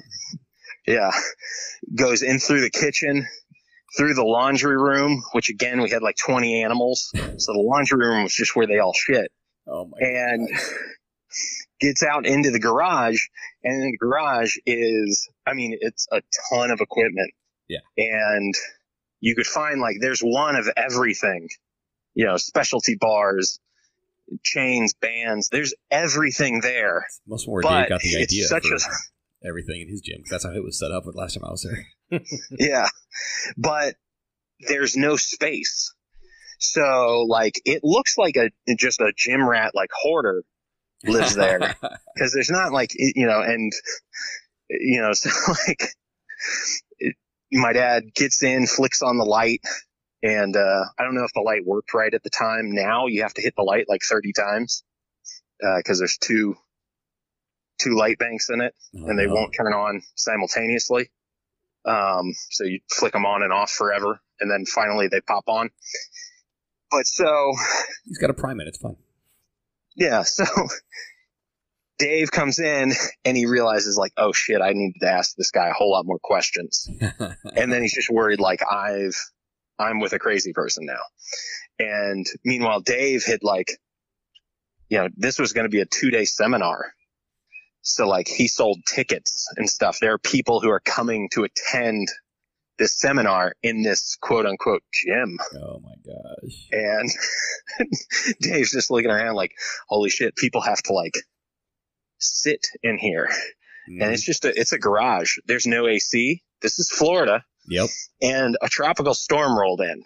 So it was like August, it's 100 degrees and you, you know, all day is just alternating between do you open up the door, the garage door and let some air in, but also have, you know, sideways rain and mosquitoes until you can't take that anymore. Then you put that down and then you talk for 30 minutes until it's 130 degrees and you have to air it back out. Gosh, I can imagine just the stench from all the people sitting in there too. About how many people were at this seminar? Would you say? Um, I think they ended up having 12. And Nice. one guy came from, there's one guy who he deadlifted 700 pounds. Wow. He came from Australia. His family, I think, had, had, they had a, a trip to Disney planned. And then he heard about the uh, seminar. And as one does, he goes, well, that's in the same state. Yeah, because Tallahassee's what, like four and a half, five hours away from Orlando. Maybe further. Uh, it's like three and a half to four. Okay. Yeah. Um, Well, well, now with traffic in Orlando, it could be about that. So Yeah. Well, yeah. If you're coming from Disney, Yeah. um, and you got to drive like north through the city, then yeah, maybe it's maybe it's four, four and a half. but still, that's Um, but so this guy just left his family and they went to Disney World, and he instead came up to at the time fairly rural uh, northern Tallahassee and Some sat in a dude's guy's garage. garage and paid money to do it. Um, but after two days, Dave thought it was going to be disastrous, but everyone seemed to have, like enjoy it. Maybe because you know Florida, we have some questionable lifestyle practices and standards. y'all got some characters um, down there. Yeah, so that you know it all seemed very routine and normal to us. Um, but at the end of it, Dave said, you know, like, well, why don't we do this again next year? And so he came back and held another seminar the following year. So this was 2000, then 2001. Um, and then in 2004, Wendler was supposed to come down and do a seminar Mhm. and he got sick or something, or his wife had a baby. I don't know. Um, kind of same thing. yeah, same thing. And uh, so Dave had to come down again. Mhm. But uh, after that first time, I think he got a hotel room every time. um, tried to limit the the out of seminar interaction. interaction. Yeah. that is just Uh, we can we can be overwhelming. Um, but yeah, so I just had this weird like after that, you know, like my family followed. Um, my dad being from Lake Forest, we were big like Bulls and Bears fans. Mhm. I went to Cubs games and stuff when I would like go see my grandparents up there before they died. But uh, the sort of third team that we followed was like Westside. Mhm. So, you know, my, I'd come home from school and my dad would be, I had a group of kids who would come train with me every day and my dad would be telling me, you know, things that he read on some forum about Westside or, you know, oh yes, we've I- talked a lot about the old forum days. Oh yeah, liftheavy.com. and Go heavy. Go heavy. Sorry, whatever. yeah. But uh and then that continued like all the way through college and stuff. But when I started working on Forks Over Knives, I would wear a, a Westside hoodie, and uh, of course they had Nitro Yeah. on the back Mhm. and Nitro uh, on the the rear view shots. Mhm. Um, Nitro is notably unneutered and has uh, very uh, Prominent. obtusely drawn balls. and so I'm sitting there, and at Forks Over Knives, the office, uh, it was a it was a one bedroom studio thing, Mm-hmm. like an apartment right by the beach. Um, everyone else is sort of generally they were all older, but there's like six of us who worked in the office. It's all open air. You can see everybody. Uh, everyone else is on little laptops, and we all sat on like uh, big uh, inflatable exercise balls and stuff, like Mhm. instead of chairs. But course. so, yeah, so you would see me, and I'm all of probably at the time, you know, 200 pounds and twice the size of everyone else in there. And one day, one of the producers of the movie, who was like a girl in her late 20s who was from Simi Valley, California, child of like hippies, had never played an organized sport in her life, um, had never had a gym membership, anything like that. Mhm. Um, she asked me, you know, Michael, I, I, I've been meaning to ask you for months now. What's with the balls? What do you mean? Um, because most of the things that I wear attract some form of attention, and I, you know, don't have many things, so I forget what I'm wearing all the time. So I was just like, you know, what do you mean? And she's like, the dog on your hoodie. Why does it have like? Why did they draw fucking huge balls on it? And so I explain and you know say, well, it's from Westside Barbell. What's Westside? This is like 2009, 2010 Oh, let me tell you. yeah. So I start to tell her, and I'm like, oh, you know, sit down. So there's this, you know, tiny goblin man, and he has this cadre of misfits, and Power, Uh, powerlifting Yoda, basically. yeah, um, and she's just listening, and um, her from her facial expression, it, it looked a lot like someone watching Tiger King, Yes. and yes. um, in fact, like two years later, because she would eventually quit Forks Over Knives, and Mhm. she called me up and said, "Hey, I just got this job at a uh, reality development company." I said, "Oh, that's cool." And so we're talking, and she says, "You know, I have this thing that she said I just did uh, all these meetings, and every network right now. This is in like 2013, maybe." She's like, "Every network right now is really like hurting for like male-oriented reality content." I swear, if you were going to work on Tiger rough. King, man, I might lose my shit right now. No. Although the uh the what's his name? Doc. hmm Um so I knew about him and I had actually pitched. I hadn't talked to him, but I had pitched. I'd read an article about how he bred ligers. Yeah. And so I had pitched a a thing about um him, but it never it never got up to the point of um of like contacting him. So I didn't know about like his harem and stuff. And I just knew like, yeah, there's this place in like the Carolinas where they breed ligers. Yeah. I was like, that would be cool. So, so would you agree that Louie Simmons is the Joe Exotic of powerlifting? um, there. So I've just I've been watching that with my family, Mm-hmm. and I don't know how much you all know about like a lot of the things that went on behind the scenes of Westside versus the World. Oh, we're going to get to that. We have many questions about that. Yeah, no, we, don't, Okay. we don't know that much. We know a little bit. Um, yeah. But like I worked with a guy who did fantasize openly all the fucking time about buying a tiger.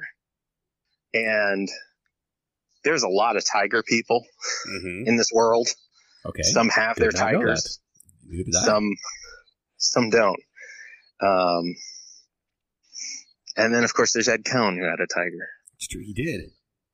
Um, what? Ed Coan had a tiger? How did I miss Yeah. this? Really? He has like pictures up on his Instagram, like from when he had like with his tiger. Okay. Yeah, We're gonna have to Yeah, delve back a- on that. We are. We are. he Gonna had have a he had a tiger. Um, and I had another idea for a show around Ed and uh, stuff like that, but I, I didn't really go anywhere with that either. But um, uh, anyway, I, I pull off into into segues, man. I apologize. no, no problem. Um, but yeah, um, yeah, there's so many parallels between like the powerlifting world and the tiger world, apparently. Hmm. Um, Oh, that could be a whole episode we could do. So I much guess I'll have to finally break down, and I don't have Netflix. I could have to Yeah, I'm have to. steal Bain's and watch this Tiger King documentary. Yeah, you got to. yeah, you do. So, so to It's it's wild. it is. It's Um, so many layers of white trash. Yeah, but uh, yeah, Louie. I feel like that's a really simple, like it's not really a one to one, but there's a lot of, you know, there's a lot of ways in which Louie is a Joe Exotic of, of powerlifting. Yeah. Um, So you're talking about your former Forks Over Knives colleague and reality TV. oh yeah. Yep. How did that Yeah, so segue she- then into your your Westside versus the World film? Um, well, she uh, she said that you know she from these meetings and stuff and repeatedly being told that she had kind of told someone about Westside, Oh, or rather, what she could remember, and they had liked it, so they'd asked if she could like get in touch with somebody who could put that together. Huh. And so she called me and basically offered me um, a, a good sum of money to put together a reality pitch on Westside. Mm-hmm. And I said, you know, at the time, again, this is like 2013, maybe 2014, I didn't know, um, I hadn't really followed powerlifting from like 2005 on. Okay. So the whole like explosion of Raw, I didn't know about that. I still assumed that like, you know, powerlifting, if it was, if it had grown, everyone must be getting squat suits and bench shirts. Right. And that obviously like everyone would, must love Westside, like, you know, all those characters and stuff, like they must be the biggest thing if that sport grew. Right. And so they asked me, like, you know, could you get in touch with Westside? Could you put together a, a reality show and stuff? And I called some people and um, just trying to gauge the basic interest because I was like, well, from what I've heard and from what I remember, I don't think that they would be into a reality show. No. No. Yeah. And uh, so, sure enough, yeah, that's what everyone told me. And from there, um, I don't take like no very well um, in many regards. Um, sexual consent and other things like that, I'm fine. A no is, Thank You you. know, Thank you for knows all I clarifying that. yeah, um, you know, unless I, I feel like being from Florida, you like made sure you had you had to Right. put that in there. Oh yeah. Um, yeah, I like to I like to make sure that there's documented consent. Um, you know, in my personal relations, but uh, Sure. beyond that, you know, if you if you tell me something is hard, I kind of just get more like more intrigued by it, which explains Westside versus the World and um, sort of what I've been trying to do with the WPO and stuff. Mhm. Um, I don't, I, taking the easy route isn't, it's not an appealing option for me. Um, Makes sense. so people kept telling me, and I, I talked to like Jim McD a lot. Mhm. Um, at the time, he was still doing all the stuff with Mark Bell, and um, I talked to Chris Bell a little, and he was like, "Dude, I shot with them for Bigger, Stronger, Faster. Yeah. Like they're the worst interview subjects you could possibly imagine. You know, interviewing Louie is." You know, impossible.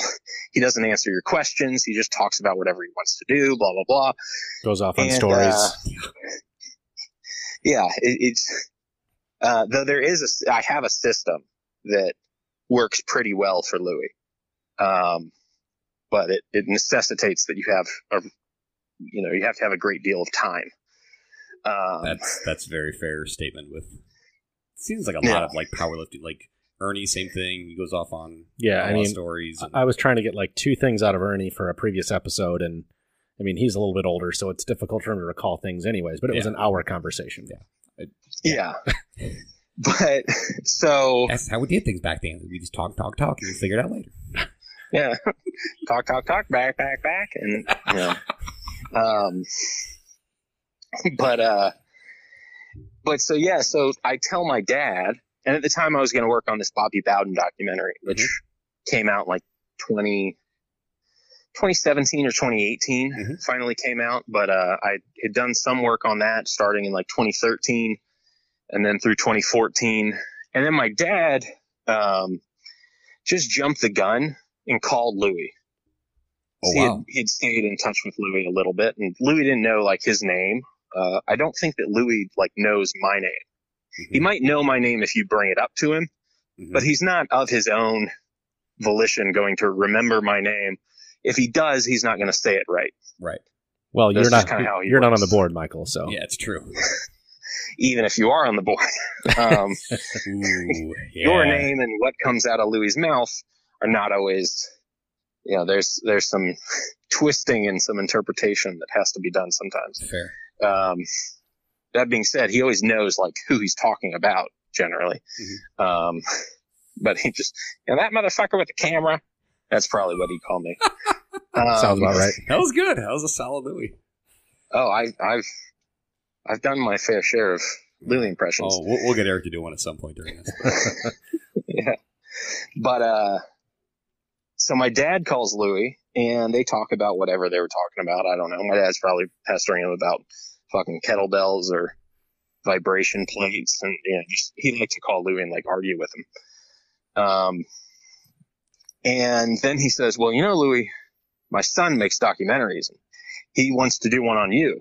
hmm And Louie, I think, just like laughed at it and said, "Well, you know, have him give me a call." And my dad was like, "Great, you know, how about, you know, how about tomorrow? Okay. You know, when can you talk to him?" And so my dad sets up this call, and then he calls me at like one in the morning, um, and I'm in L.A. Wow, And yeah, so your dad sounds about as intense as Louie. Yeah. Oh yeah, he is. Um, he is. Uh, Louie hates when people like say that he's like a father to them. hmm Louie is not like a father to me in any way, but he is a lot like my father. Ah, um, which is probably why I was able to eventually finish a movie because I was I've been training for this forever. Um, but he, uh, so my dad calls me and says, you know, you gotta, I got you a meeting with Louie, and I'm like, what the hell are you talking about? Like I hadn't even talked to him about the Westside movie for months because again I thought I was about to come back to Tallahassee to work on a Bobby Bowden movie and there was like a paycheck with that and you know bobby wanted to be in a movie um and my dad goes well he's gonna he's gonna give you a call i go when he said nine and I go nine and he said yeah when he gets done when they get done working out he's gonna go give you a call Okay. I said, what time do they work out? He says, oh, they work out at seven. I said, wait a second. Columbus isn't like, is East Coast time. And he goes, oh. I'm like, I'm on West Coast. And it's one. And so like, Dad, there are so you're time zones. Yeah, so I'm like, are you telling me Louie is gonna call me in like four hours? And he's like, uh, I, I think. And I was like, all right. And so what am I supposed to talk to him about? And he's like, talk to him about making a documentary. It's like, okay, I kind of need more than that. Like, I don't have money to do it. I don't have, I don't, I don't even know when I'd be able to do it. Right. But so I stay up all night and watch, you know, the YouTube videos I can find and stuff. And suddenly I find a whole bunch of people who now, at this point, didn't like Westside. Yeah. Um, and, uh, find several people who are kind of at this interesting juncture where like they built a channel on liking Westside and then suddenly they didn't like Westside. And then suddenly they were just injured and, uh, now they, I don't know, do jujitsu or something. Right. Um, Yeah, that used to be the thing in the mid 2000s. Like lifters would be like, "Yeah, you know, uh, I'm going to switch over to MMA now," or arm Yeah. wrestling. That was the other one. Yeah, it's well, it's always, yeah, I gotta, I gotta back off. Uh, you know, I, that last, that last squat or going into my last meet, I, I had this back thing or this hip thing that I never disclosed at any point in time before. Yep. Um, I powered through it and said how everything was great in last week's video. Uh, I bombed at my meet, and now turns out I've been lying for the last six months, so I say, and uh, gonna gonna have an extended off season, try some bodybuilding stuff, and then like three months later, they've lost twenty pounds, and they're like, "Yeah, I'm doing jujitsu now. It's really important to have a balanced life." Yeah. Really like grappling. Like you know, it's a really different mental game than powerlifting is. I really enjoy doing that. Fuck out of here. Anyway. But yeah, but still, Louie calls me, and uh, you know, I, I see the three one four number come in, and pick it up, and hello, and he goes, "Oh," and I said, uh, "Is this?" And he goes, Louie Simmons. And-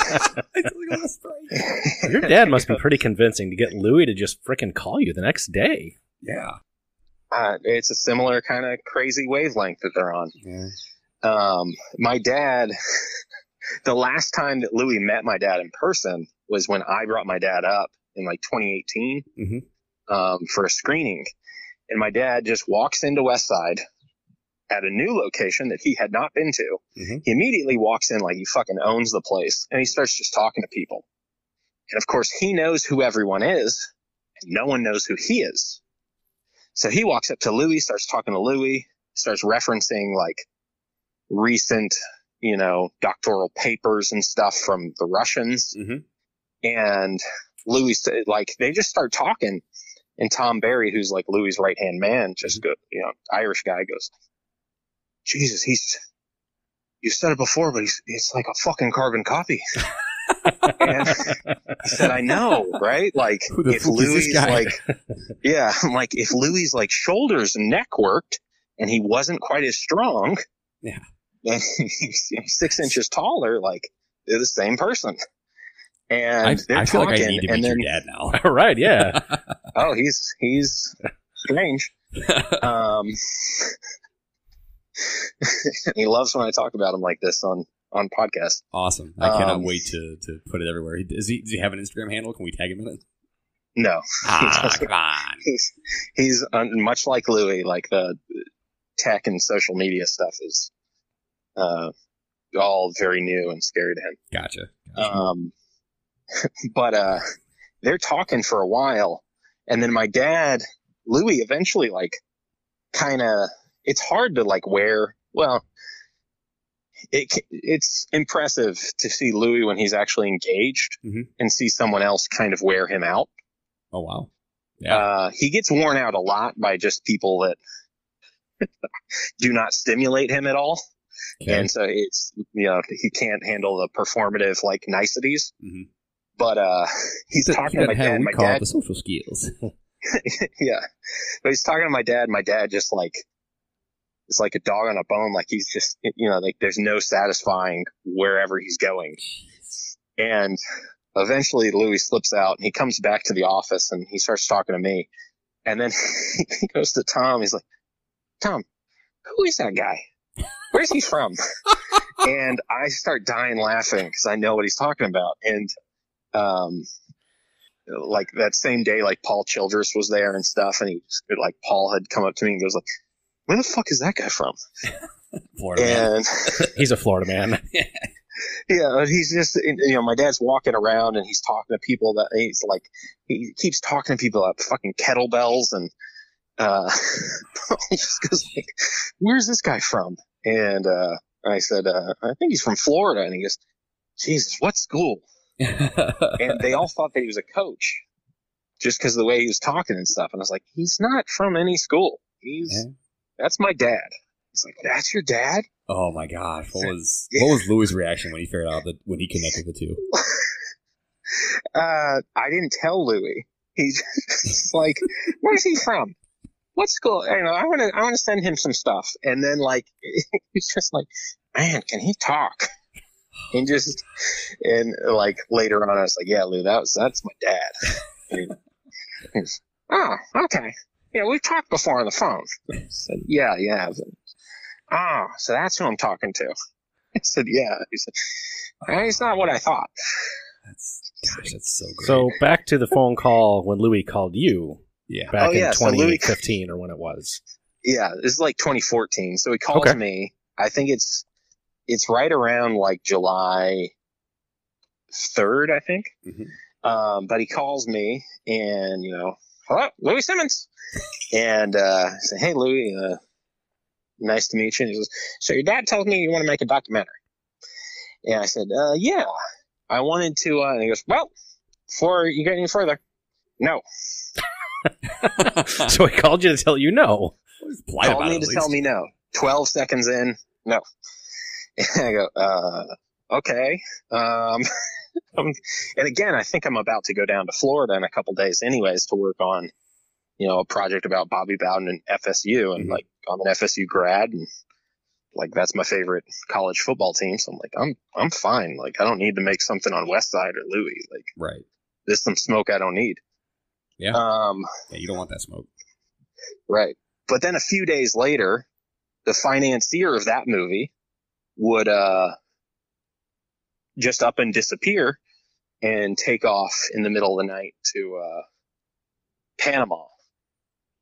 Huh. Um Interesting. so yeah. So again, there's tiger people everywhere. Yeah. Um I don't know if this guy ever bought a tiger, but Did his wife feed him to a tiger? Maybe. no, he Big for some reasons that he could not uh not elaborate on. He just needed to leave the country immediately. He had just come into a whole lot of money and he needed to need to go. So um that is eerily interesting. i'm really boring but i have a nose for finding really strange people. Oh, um explains why you know us. one day it'll get me killed and that'll make a great soundbite um We'll save that one. Yeah, we're gonna hold on to that one. yeah hold on to that one. Yeah, Yeah, hour 105. yeah. Ear, earmark it for when the time comes and uh you know you you can either charge the producers for the clip or charge them by the second. That's a good soundbite they'll want yeah, please, please don't Um, be like Kobe Bryant, where it's like I want to die young, so everybody's like, like, please don't do that.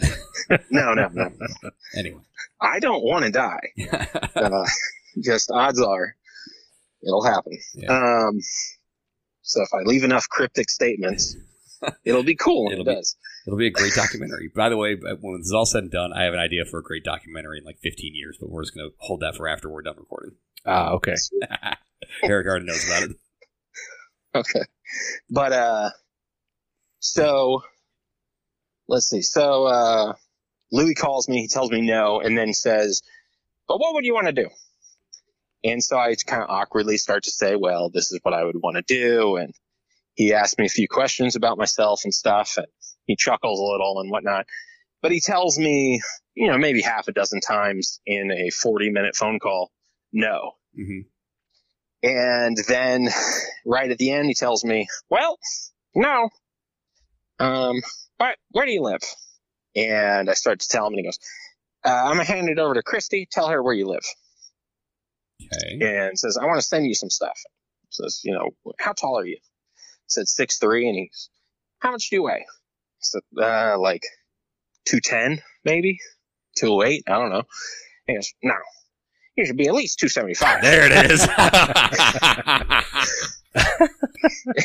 and I laugh and I'm like, I don't want to fucking be 275. That's fuck, that's gigantic. First of all, Oh. sir, yeah.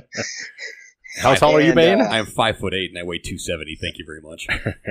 Yeah. Well, I was, I'm, I was 271 last night and 268 this morning. Oh, And that's, we can hug that's that out. after, yeah, that's after losing 14 pounds in the last month or so. Wow. So I, I made it there.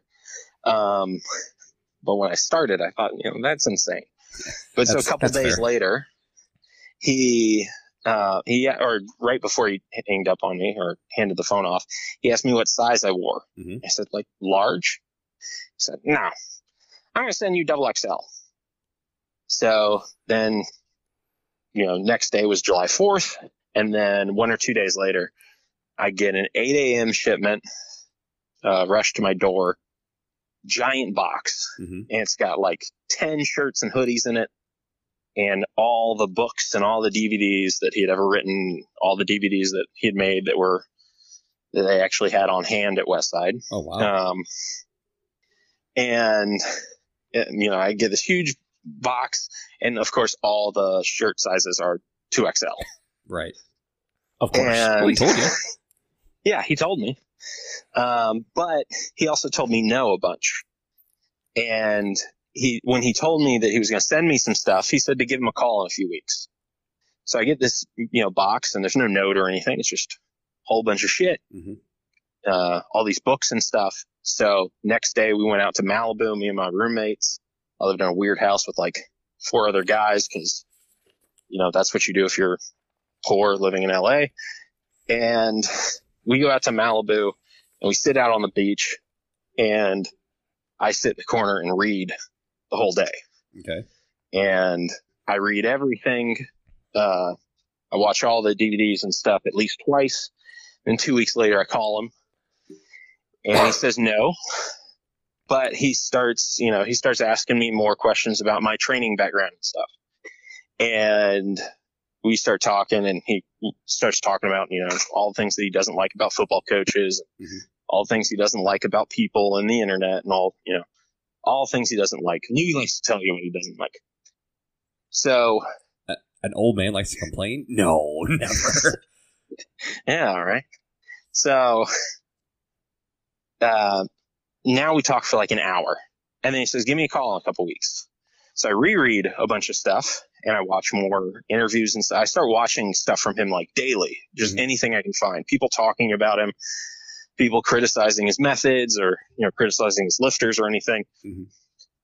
And, um, he, you know, he's telling me to keep calling him. Okay. And so I'm like, you know, he's, he's, he wants to say yes. On some level, he wants to say yes because I don't think he just wants, uh, you know, a new friend in his, you know, late 20s in Los Angeles. More likely not. He's just testing you. Yeah. So eventually, you know, every two weeks for about three months, this goes on. Every time the phone calls get, you know, five minutes longer, 10 minutes longer, 15 minutes longer. Mhm. Finally, three months in, and we've been on the phone for, uh, for three and a half hours.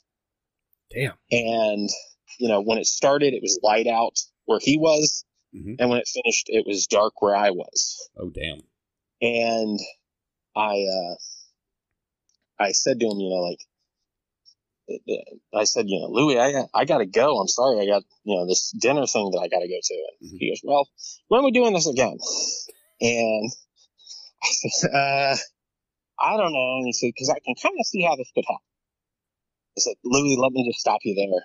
Like, here's what's happening, Louie. Mhm. He said, you're going to keep probing me and I'm going to keep learning and you're going to keep feeling more and more comfortable. Mhm. And eventually I'm going to catch you on the right day where you're going to say yes. And then I'm going to George Costanza you. I'm just going to take that yes and I'm going to run with it. And I'm not going to call you anymore after that. I'm just going to show up in Columbus. And I said, you know, like, so why don't we skip the, you know, two weeks or six months or whatever the phone tag is. I said, I have no money. Mhm. I like, I don't know how I'm going to do this. So let's just skip right to the point where you say yes. I say great. And then I call you in a few months with a status update. And he laughed and said, okay. And I said, all right. All And then a couple days later, he sent me a list of names. He said, you know, here's people who would be good to talk to. Hmm. And I started calling those people and doing pre-interviews with them. Um, and most of those people were like, you know, don't tell Louie that you talked to me. And I was like, well, why? And they're like, cause, you know, we, we haven't talked in years or we're not on good terms. And I go, well, that's weird. He's the one who gave me your number. And a couple times they were like, Louie has my number. And that, you know, I didn't understand how weird that was at the time. And now it's like, you know, it's crazy because like Louie doesn't like know his own phone number. Let alone he had like, you know, somebody like Greg Panora's phone number. Interesting, especially considering how that exit went. Yeah. But I didn't know that at the time because that had happened. You know, I didn't know about like, I knew that Chuck had left, Mhm. but I didn't know like the terms or I, you know, I, I knew these people only as like characters and stories, you know, and the, Right. the versions of the stories that were like printed in Powerlifting USA, not like the, not the versions that like actually happened. So Yeah, so then, Louie, like Louie a year later, I- people. He's got you. You know, he, he's basically relented, and so he's he's started you on the chase at this point. Yeah. And so a year goes by, the Bobby Bowden thing falls apart, then comes back together and then falls apart again.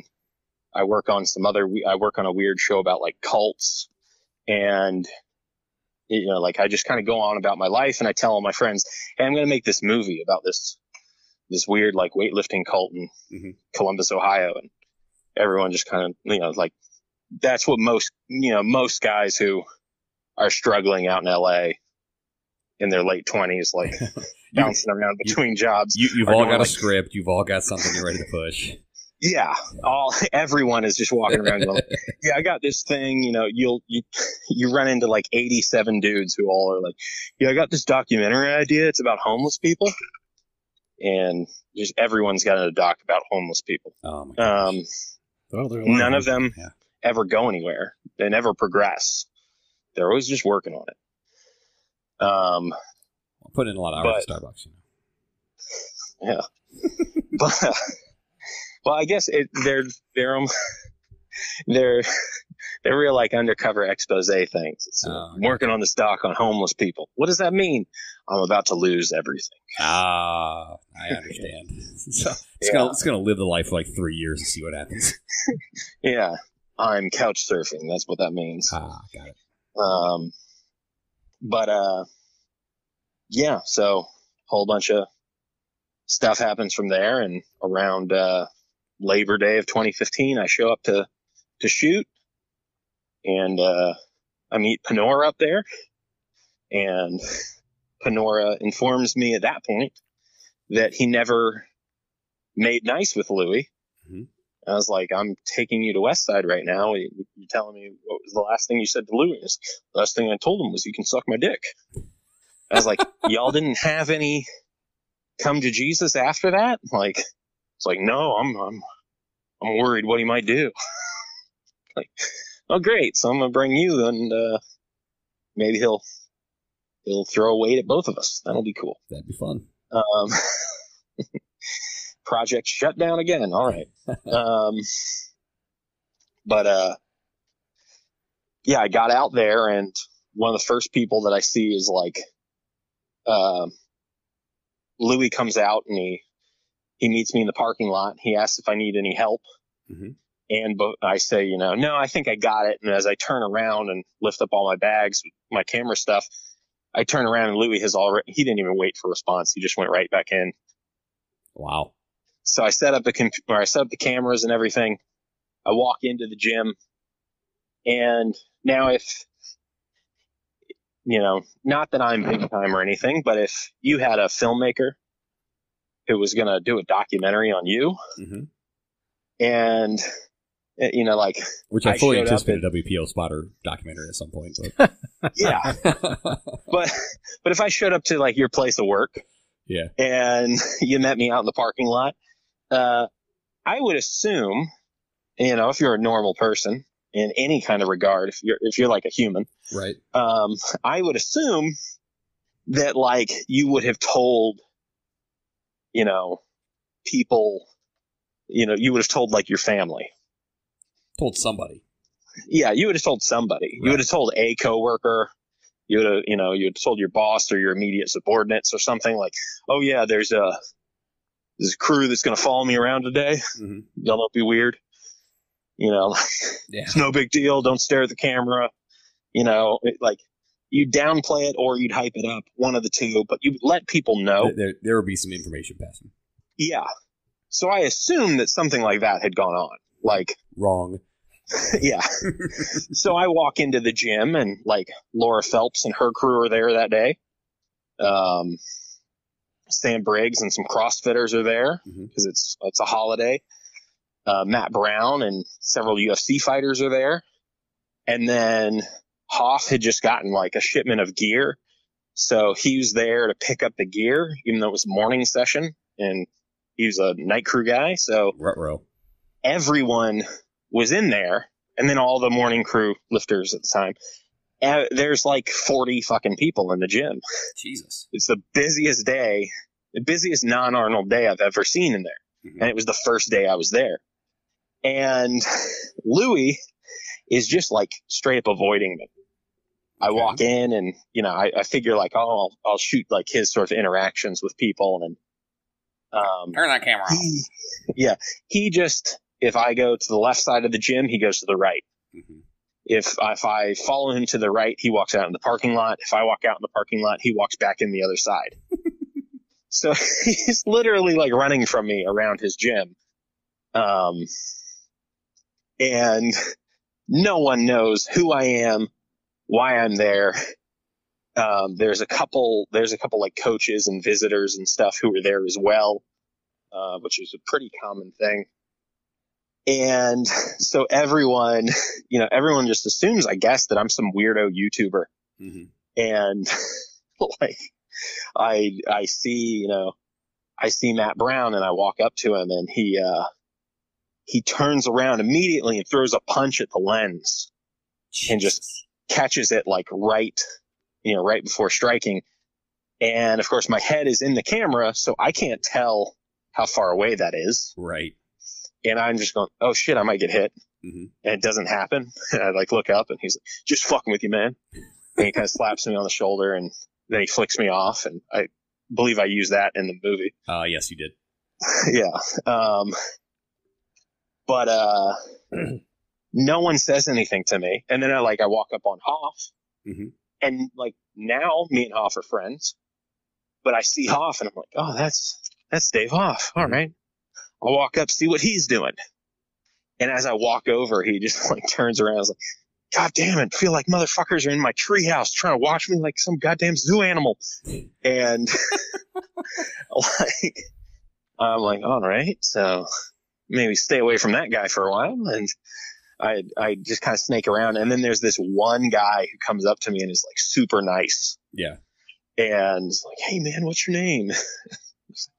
uh, Michael. And he's, "Oh, Michael, you know, nice to meet you. So what are you doing?" And he's talking to me, and uh, I come to find out that like he's a new guy, and that's like his, uh, that was his like first day there on like a two week trial Okay.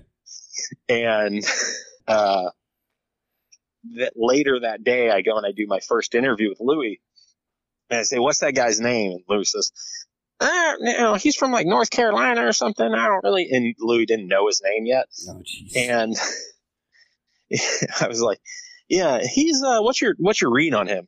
He goes, eh, "I mean, honestly, I don't think he'll make it."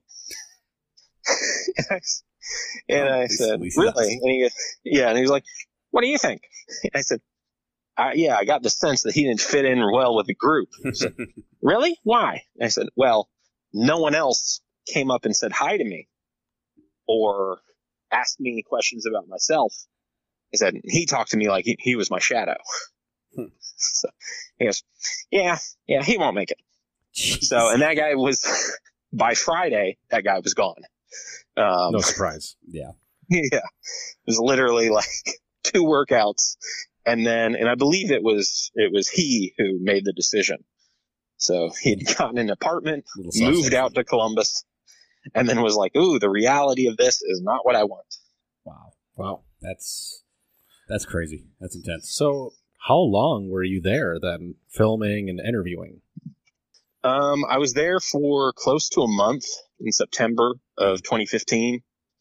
Um, didn't really know, you know, I didn't really know what the documentary was going to be or what kind of direction it would go in. Mhm. Um, but after, after meeting everybody and seeing kind of like, because the gym was in, it was a pretty chaotic, um, structural time for them at that point. Like Hoff was pretty beat up. Um, hadn't really, hadn't really gotten through a, like a full power meet since I think he'd went 3005. Laura had just retired. Um, Coker had like just come in, Mhm. But of course Coker was like, oh, Coker was at least the time that I knew him was always kind of busted up. Mhm. Uh, Luke Edwards was, um, not really there at the time. I think he was on the mend from his like second kidney transplant. Jeez. Um, Josh Connolly had just quit. Mhm. Um, he's back now, but it was like it was a period like Burley Hawk had left. You know, there's there was basically the whole. You know, there wasn't like a. They were trying to find a crew, Mhm. and um, so I went in thinking like, you know, okay, it'll be about this and this, and we'll spotlight these people, and then you know, I find these people have all retired or are broken. Um, and so then I went back to Florida, worked on the Bobby Bowden thing for a couple weeks, went back out to LA, uh, came back to Florida, I think again, and then found an investor and, um, that gave me like the seed money to go back out to, go back out to Columbus again in like February. And I was there from like February of 2016 through April. Mhm. And then, uh, came back again to kind of finish it off in January of 2018. Okay. Okay. So, yeah, we screened the movie for the first time on March 1st, 2018, Mhm. and did our last shoot on January 25th. Wow. Yeah. So, so there was, Normally, you'd have like a year between those two time points, but so there was a lot that went into Westside the World. Obviously, tons of research. You were able to you know pull out a video together. Obviously, the editing portion you did very very quickly. Uh, so from the time that you you finished with the edit, you did the first screening. There was a lot of drama until it finally dropped like publicly. What can can you talk about that? Can you talk about some of the people involved? I know it's a very loaded question, so you know, is, is there anything you can share with us? Yeah, let me, I'd have to kind of be careful with I- some of the things that I say. Totally understand. That's Um, why I, I preface that with I know it's loaded. Yeah. Um, things that are, I think things that are just a matter of public record. Mhm. Um, there was a lawsuit. Mhm. Um, We've talked a lot about those last few weeks. Yeah. yeah. Um, oh yeah, I haven't listened to that last episode y'all did, but, uh, saw some of the posts. I think I know some of that. It's, Um, the, the the two episodes we've last released are pretty interesting historical lawsuits. I Yeah. would say. Yeah. Um, well, it was a, it was a situation where, so at some point, a character entered the orbit of Westside, Mm-hmm. and um, everyone thought that this person had a certain set of credentials. Mm-hmm. Um, and I guess that's what everyone had been told for several years by the time I came around. Okay. And so And I'm sure this person At- didn't dispute that. Uh, no, this person uh, actively. Uh, this was how they introduced themselves. This was, you know, what they reported that they were. Mhm. Um, but then I came to find out that those credentials actually belonged to an actual filmmaker who was at the time living in South uh, or uh, South Africa Okay. um, and happened to be from the same city and happened to have the same name, both first and last, and happened to bear a passing resemblance. Um, so I believed that I was working with someone who, when they showed me their IMDb page, it said, Hey, look, I've done this, this, and this. Wow. And everyone at Westside seemed to also think that they were working with that person.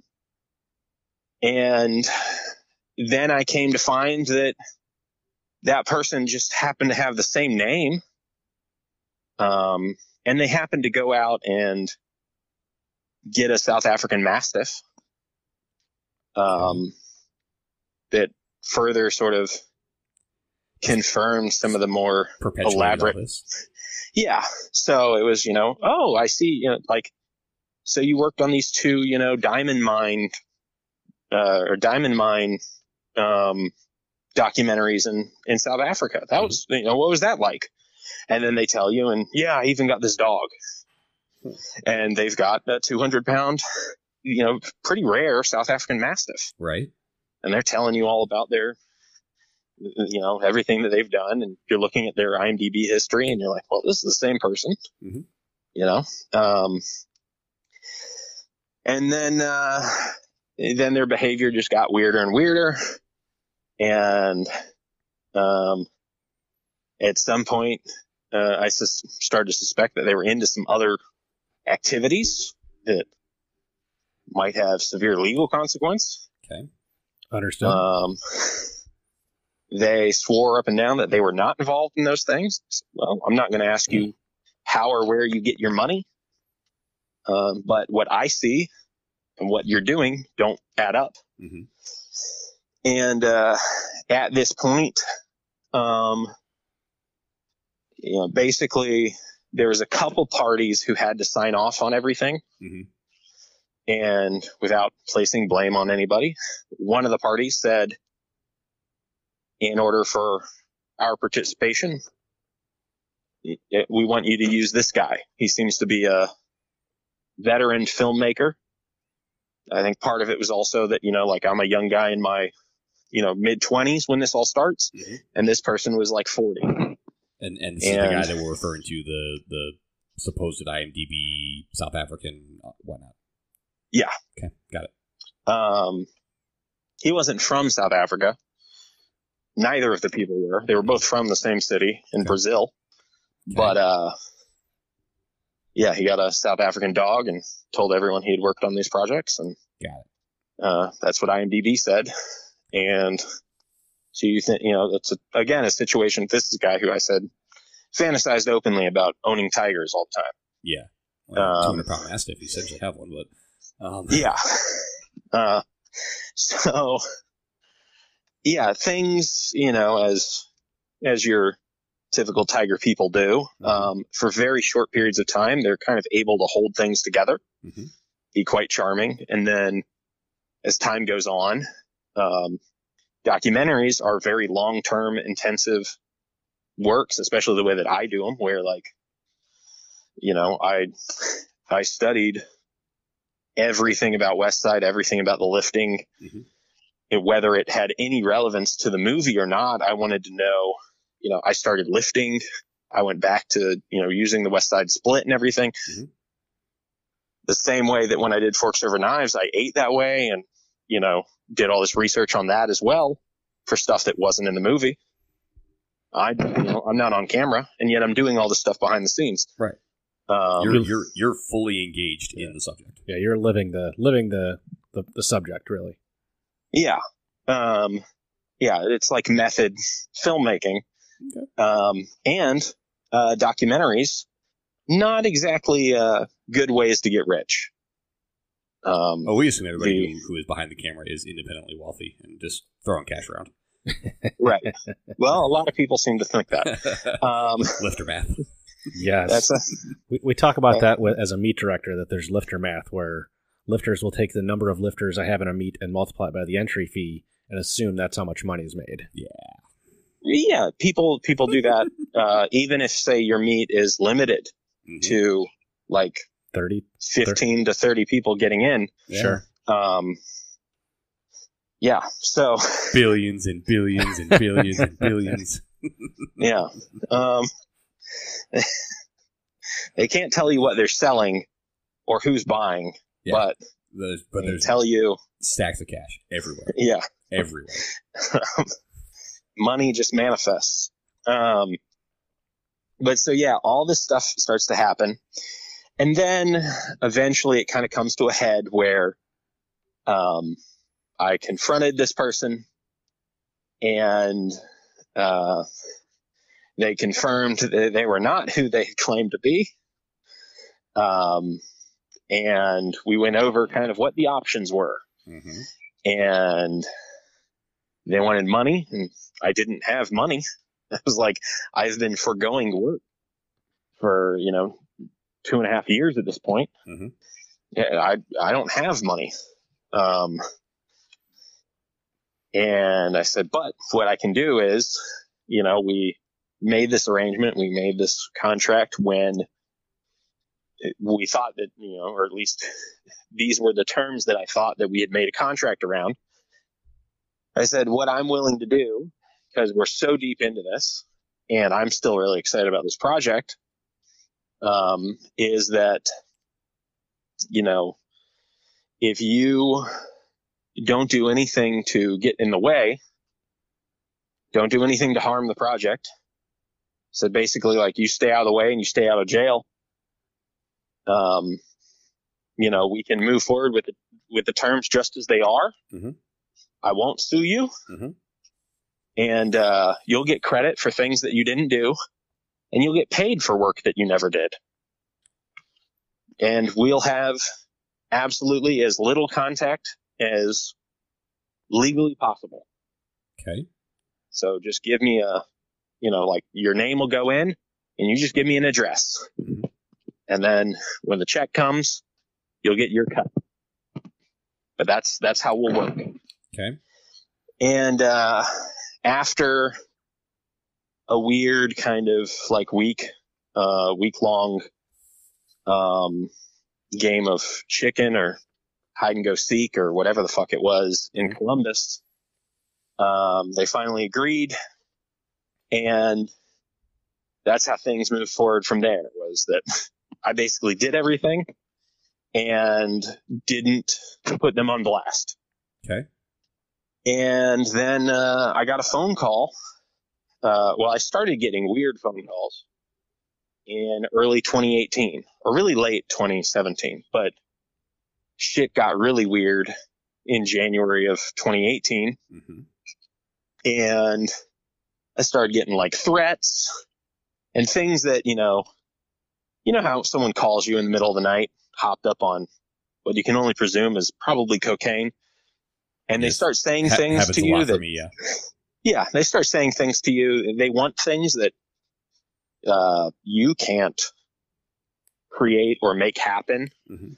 because of logic and the universe and um, And, I- I and, and it not existing sometimes or whatever maybe. yeah, yeah, and uh, and so you go, okay, cool. So I'm gonna just letting you know ahead of time. Whenever you sober up, this is the reason your phone calls aren't being answered anymore is because because of this. Mhm.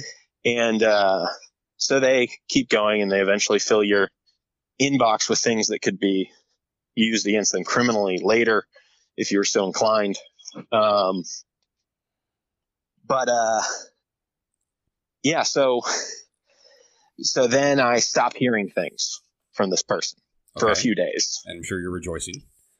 E- Well, sort of, because at this point I'm a week out from our screening, and the theater is calling me every day and going like, "Hey, we need those files," because I was contractually supposed to forward the files ahead, Mm-hmm. but of course the movie wasn't done, and uh, I had like just gotten Ron Perlman's narration and stuff. Mhm. Um, it like less than two weeks before our first screening. All that you know, I'm I'm working like all night and all, you know all day, all night. Mhm. I'm delirious, like uh, you know, I got a stomach ulcer. I'm coughing up blood. It's a bad scene, and I'm trying to get this done. And I'm like, you know, this this might not come together at all Sure. and um, then I started getting phone calls from other people who uh, had contact with this my business partner or whatever it was at the time, saying, you know, hey, he's he's calling and he's making weird threats. Um, is there anything you can do about that? I'm like, I really don't. I don't even know where the guy is. Mhm. Like, I haven't seen him physically since 2016, and now we're in 2018 Right. and so I'm like, you know, like I, I really don't know. I don't know what's going to happen. Apparently, he's going to shoot and kill me. So, you know, who knows? Um, Yeah, it's like all I know is I'm trying to get to Columbus to get this screening done and hope that no one, you know, like revolts when the when it starts playing. Mhm. And uh, so then it's the you know like we're like four days out. The theater is threatening to cancel because I'm not sending these files. Now they had an FTP website, and so what I was doing every day because I got the movie wasn't done. Mhm. So what I was doing every day was uploading a dummy file to their FTP Mhm. um, that was like the first 20 minutes of the movie and then just black space for an hour. And when it would get, you know, like 10% uploaded, I would just yank my own cable out of the wall. Wow. So it would interrupt the feed. And then the next morning they would call and say, Hey, uh, I don't know what happened. Your, your movie was uploading last night. And then this morning it said that the upload timed out. Hmm. And I'm going, you know, oh, that's weird. Like, you know, I don't know what happened there. What, you know, are you sure We- your FTP is out of- working? we ran out of internet. I don't know, man. Yeah. I'm like, are you sure your, your FTP is working? Does someone, does someone like switch it off at night or something? Sure. They're like, well, we don't know. And I, I say, well, how about this? I'll send, I'll send, uh, I'll bring a drive with me. I'm going to fly in the day before the screening. I'll bring a drive with me and we can convert, you know, like you tell me what format you need it in Mhm. and I'll make sure it's converted. And if it's not, then, cause also by this time, um, our three screenings were like 90 something percent sold out. And I think our opening screening was sold out. Yeah, I, I believe I had tickets to one of them. Yeah. So I was like, uh, and, you know, like I'm going to owe a whole lot of people money and I have to pay for this, whether it happens or not. And I, you know, and like, these are generally big, strong, angry people. yeah. Um, so I'm, I'm just freaking out and, uh, you know, simultaneously my phone, I just like turn it on silent for days because I'm getting still weird, weird calls and threats and texts that don't make any sense. And they're Mhm. all coming like in the middle of the night. Mhm. And then I get a call from Westside and it's 48 hours before the screening hmm and um, I get a I get a call from Westside, and they you know they ask me uh, if I've heard the news. I'm like, you know, what are you talking about? And they said about your partner, and I'm just thinking like, oh great, what did he do? Did he show up like and cause a scene or something? And I say, dude, it's the biggest story in all of Ohio. You know, what are you talking about? hmm And this is, I mean, I'm supposed to fly out the next day to hand in the end of this movie, which I'm still working on. And I haven't slept for like 36 hours. I'm just like pounding back like energy drinks, which are gross and I don't usually drink. Um, and You just offended Mr. Bain. Yeah, you have no idea how mad I am right now. but uh, they they go on to tell me that uh, that there's a story that's just been reported on the local news, and it's the lead story for the night, and it's the top trending story like locally. That there was just an FBI bust of there are children honking and making noise. um, we're under a a lockdown order in Yeah. Florida. That's how we do it. Yeah, we're in an Um, undisclosed location here somewhere, possibly in Illinois, maybe not. Oh, I just assumed you all were using the uh, the magic of technology to sound as though you're in the same place. Um, Cannot confirm or deny. who knows when this was recorded? This is this was recorded months ago, We could have done this before the Arnold got canceled. right? Why would they cancel the Arnold? What are you talking Um, about? Are drugs? That's a wild prognostication. um,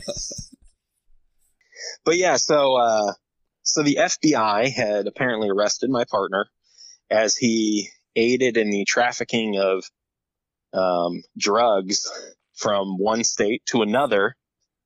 That's as part of a, uh, yeah, as part of a um, sort of uh, organized crime cabal of uh, highway patrolmen What? who were yeah it was it was the highway patrol officers who were shipping the, the drugs and they were It's like real life Coordinating. Amazing. yeah, they were coordinating their um their like stations so that the guys who were all in on it Mhm. would all they would you know all line up their schedules so that they'd have the same route from state to state and then my partner i guess uh i knew that he was a buffoon Mm-hmm. and probably you know i i suspected he was selling weed to like you know kids about town Mm-hmm. um, but no, he was moving like major amounts from like, Pushing major weight. yeah, he was pushing major weight from like Colorado to Ohio. Oh my gosh. um, which I would then learn in a USA Today article that seemed to describe a person fitting his exact description, uh, though didn't use any names, just as I'm not doing now. Um, that this was quite a common practice that the cartels would set up safe houses in Colorado where weed was recreationally legal Mm-hmm. and would hide in plain sight and then would use, you know, mules to ship things in the dead of night with coordination and cooperation of, you know, certain law enforcement units uh, they were paying off to take it to places like Ohio, where there was a bustling black market because those states were lagging in their use uh, policies.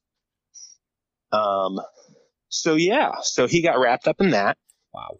Um, and this is, you know, 48 hours. I'm like, you know, I'm, I'm sitting there like listening to this over the phone, like about to have a heart attack. And so they're like, you know, do you have a lawyer? And I was like, a criminal lawyer? I was like, no, uh, I don't think so. And they're like, do your parents? I don't, I don't know. And they're like, well, you know, cause you might be, you, had accounts with this guy. I'm thinking like, holy shit, like what am I, what am I liable to here? What am I possibly exposed to? Right. And uh, so then I try and feverishly finish the movie. Um, I finish it in a fit where I was literally like crying because I was so overwhelmed. Mhm. I don't really remember it. I just remember that I got done, told my girlfriend, I exported the movie, uh, which takes like five hours itself, um, and doesn't usually work Mhm. uh, with a giant, you know, file that has, say, you know, 150,000 clips in it Right. from there, you know, all in various formats and stuff. Like the odds of it all smoothly exporting are about one in 10. So I hit that, Right.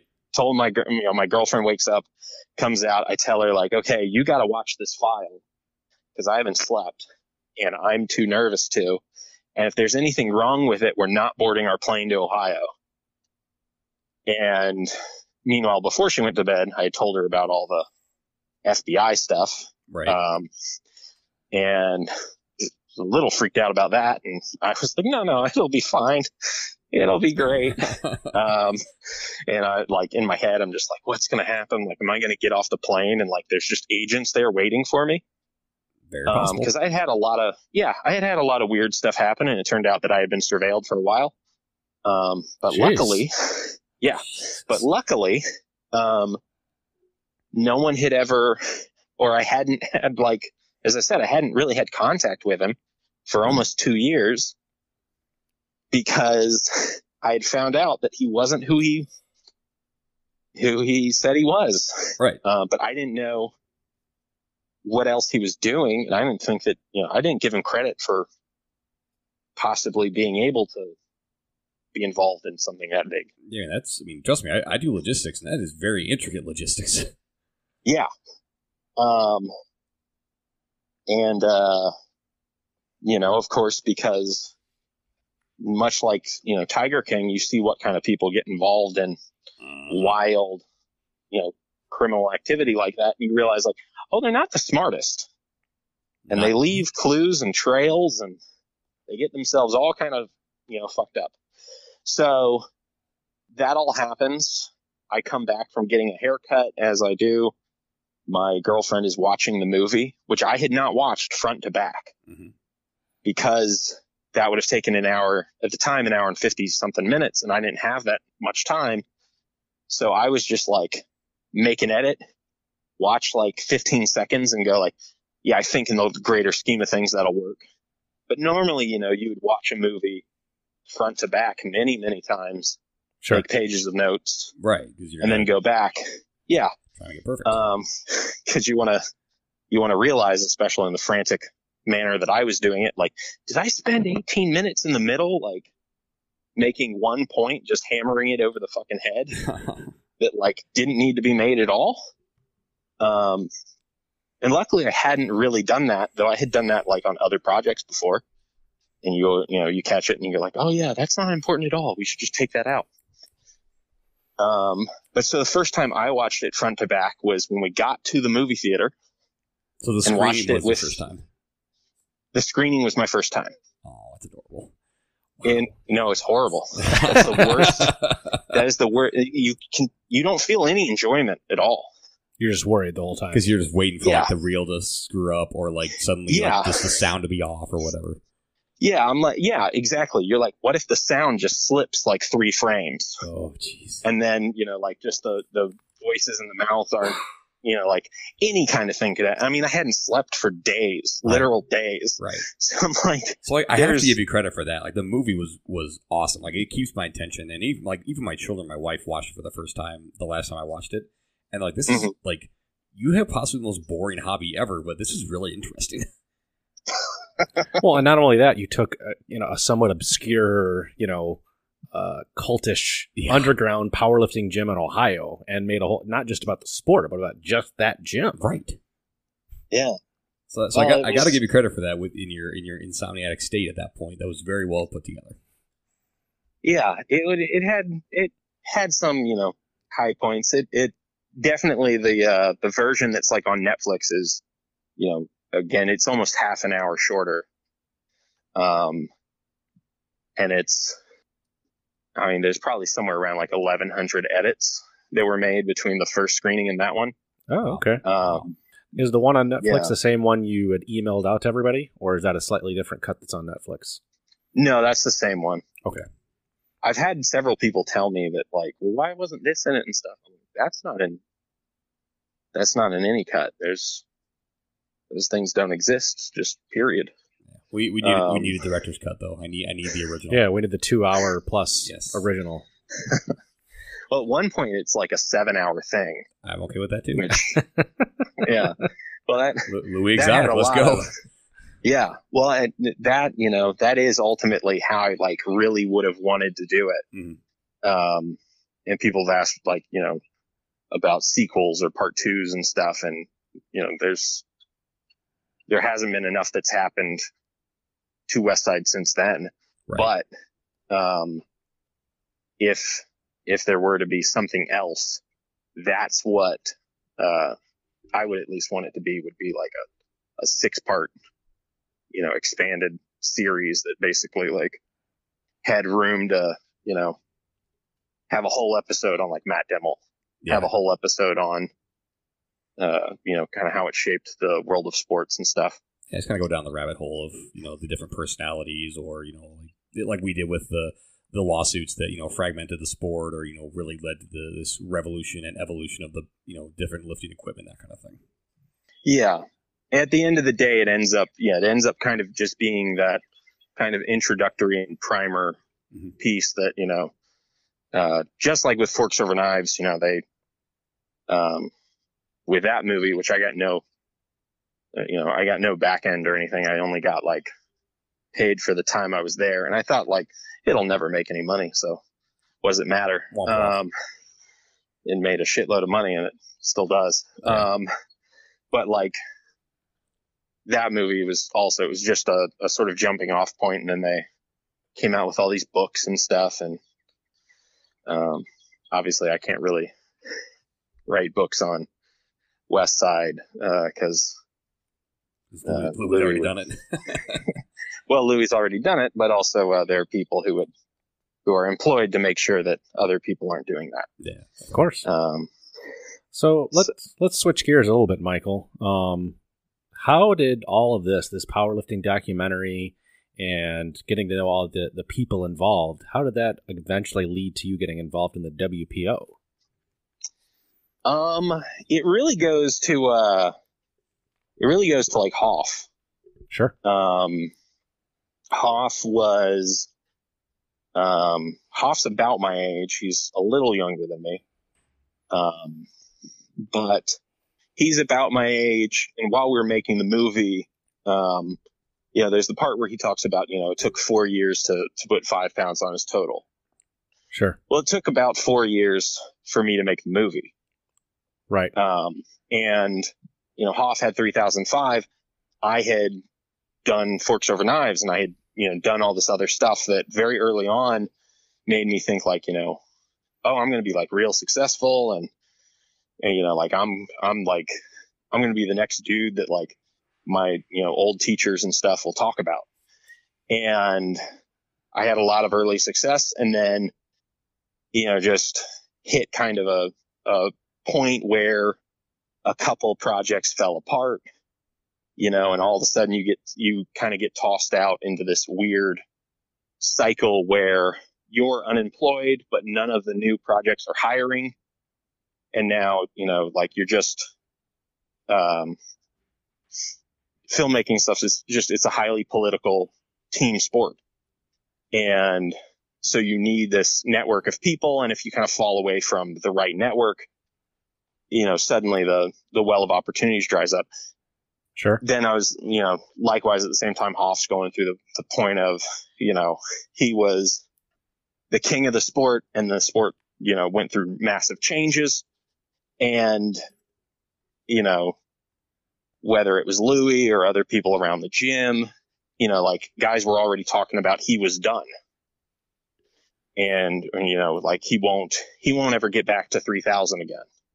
Hmm. And so like, I kind of empathize with that idea of like being so young, you know, everyone feeling like you're on that right path and everyone else kind of acting like you're on that right path. And then, you know, just, you know, you, you miss a bad break or in Hoff's case, you know, like you have a, some issues with your, your hip or just wear and tear or, you know, you, you find yourself back in that point where like feels like, you know, okay, the stakes are on now. Like I need to, I need to reprove myself. And with Hoff, it was, you know, I, I think additionally that idea that like this movie's coming around right at the time where he's trying to get back on the horse. Sure. You know, like he, he, I think felt like he needed to make something happen before the chapter was closed on that movie. Right. And Build luckily, like for me, he did. Um, but we, uh, so we became like closer and, you know, developed like a friendship around the sort of end of the movie. Mhm. Um, I came up to nationals in Jacksonville. Yep, I was there. Um, yeah. And, uh, you know, it's the, it's the beginning of the movie, but it was also right around that time Hoff starts telling me, you know, Hey, the, the WPO's coming back Mhm. and he puts me in touch with Wayne. He introduces me to Wayne and stuff. And I didn't think anything of it. You know, I had no, I had no plans for any of that. Um, but, uh, I think the wheels were turning in Hoff's head that he knew, um, cause I had talked to Louie a lot about like, you know, what is the sport missing? Mhm. What, what does specifically, like what happened to geared powerlifting? And Louie said things like, you know, well, someone like you came along, you know, I believe that you could get on on ESPN and you just need someone like you who knows, you know, what the interesting things are about the sport. And I think that if you explain it the right way, it's very fascinating and stuff. And for all of the, you know, sort of flack that Louie gets, I largely agreed with him on a lot of his sort of takes and notes on the sport. Um, and I was looking at it going, you know, like, it's kind of amazing that no one has tried to do that. And then I find out, oh, tons of people have been trying, but they were all trying with like raw. Mm. Sure. And there's a lot of issues and a lot of politics with the raw side of the sport. Um, if you were to try and develop it into something, but Well, there's plenty Again- of politics on the multiply side as well. Yeah, let me tell that, you, that there is. oh yeah, I'm, we have I'm whole aware. episodes on that. Yeah. There's a lot of politics and there's a lot of people who are apparently in charge of a lot of things. Supposedly. Um, a lot of things that supposedly I'm in charge of. You know, he he introduces me to Wayne, and then Wayne introduced me to. Um, And this was Wayne introduced me to Rick. this was 2017 APF Nationals in Jacksonville. Yeah, that Wayne Pullum ran. Mm. Just for clarity. Yeah. clarity. Um, but uh, it still, you know, it was Hoff was, you know, asking me like, what would it take? What would it take? What would have to happen? Mhm. And I was just saying, you know, like as someone who's worked in sports media, like you need this, you need this, you need this, you need this, and he's going, well, could you do that? And I, well, I could do, I could do any number of these things, but I can't just of my own volition do, you know, any of it. Right. So it Um, takes interest, money. It takes it takes a lot of things, a lot of wheels turning for this all to happen. yeah, it takes a lot of people moving in the same direction. Right. And I didn't know any of those people. All I knew at the time was just the people who were at Westside. hmm And Westside was at this point where they were increasingly less and less connected to even the rest of Multiply. Right. So I, you know, I'm just existing in this tiny little bubble within a tiny little bubble. Hmm And, uh, you know, I was like, well, I know how to tell this story in a way that people want to hear it and see it and stuff. But even at that time, I hadn't done, I hadn't even been to that many like multiply meets. Right. To be I'd fair, just there been wasn't like a couple. there wasn't a lot of them at that point. To No. be fair, No, you got a few people sprinkled Right. that are multiply at each meet. Yeah.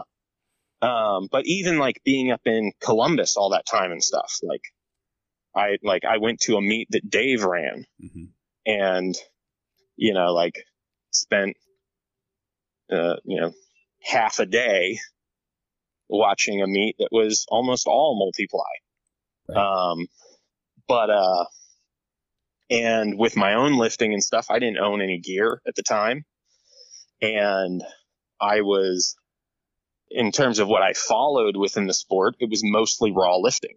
hmm Um, so I just didn't, especially because at that point in time, like Westside didn't really, they were in a transition point, so they didn't have anybody who was really doing anything. Right. And so there was like just nothing really to follow outside of Dave, and Dave was still just like trying to get kind of healthy enough to finish. Mhm. And uh, so I go to the the meet in Jacksonville, and got to see, you know, a meet, and it wasn't, you know, it was mostly geared guys that day, and it was. Um, it was the first time I really like was just at a meet all day, start to finish. And I met Doug Heath and things and sure. just hung out with, uh, sort of expanded my circle a little more to some people who weren't, um, directly within the sort of Columbus contingent of multiply, you know, current and former Westsiders. Um, and, um, yeah, then Wayne introduces me to Rick Mhm. and You're saying I Rick- find Rick Lawrence. Rick Lawrence, yeah. Sure.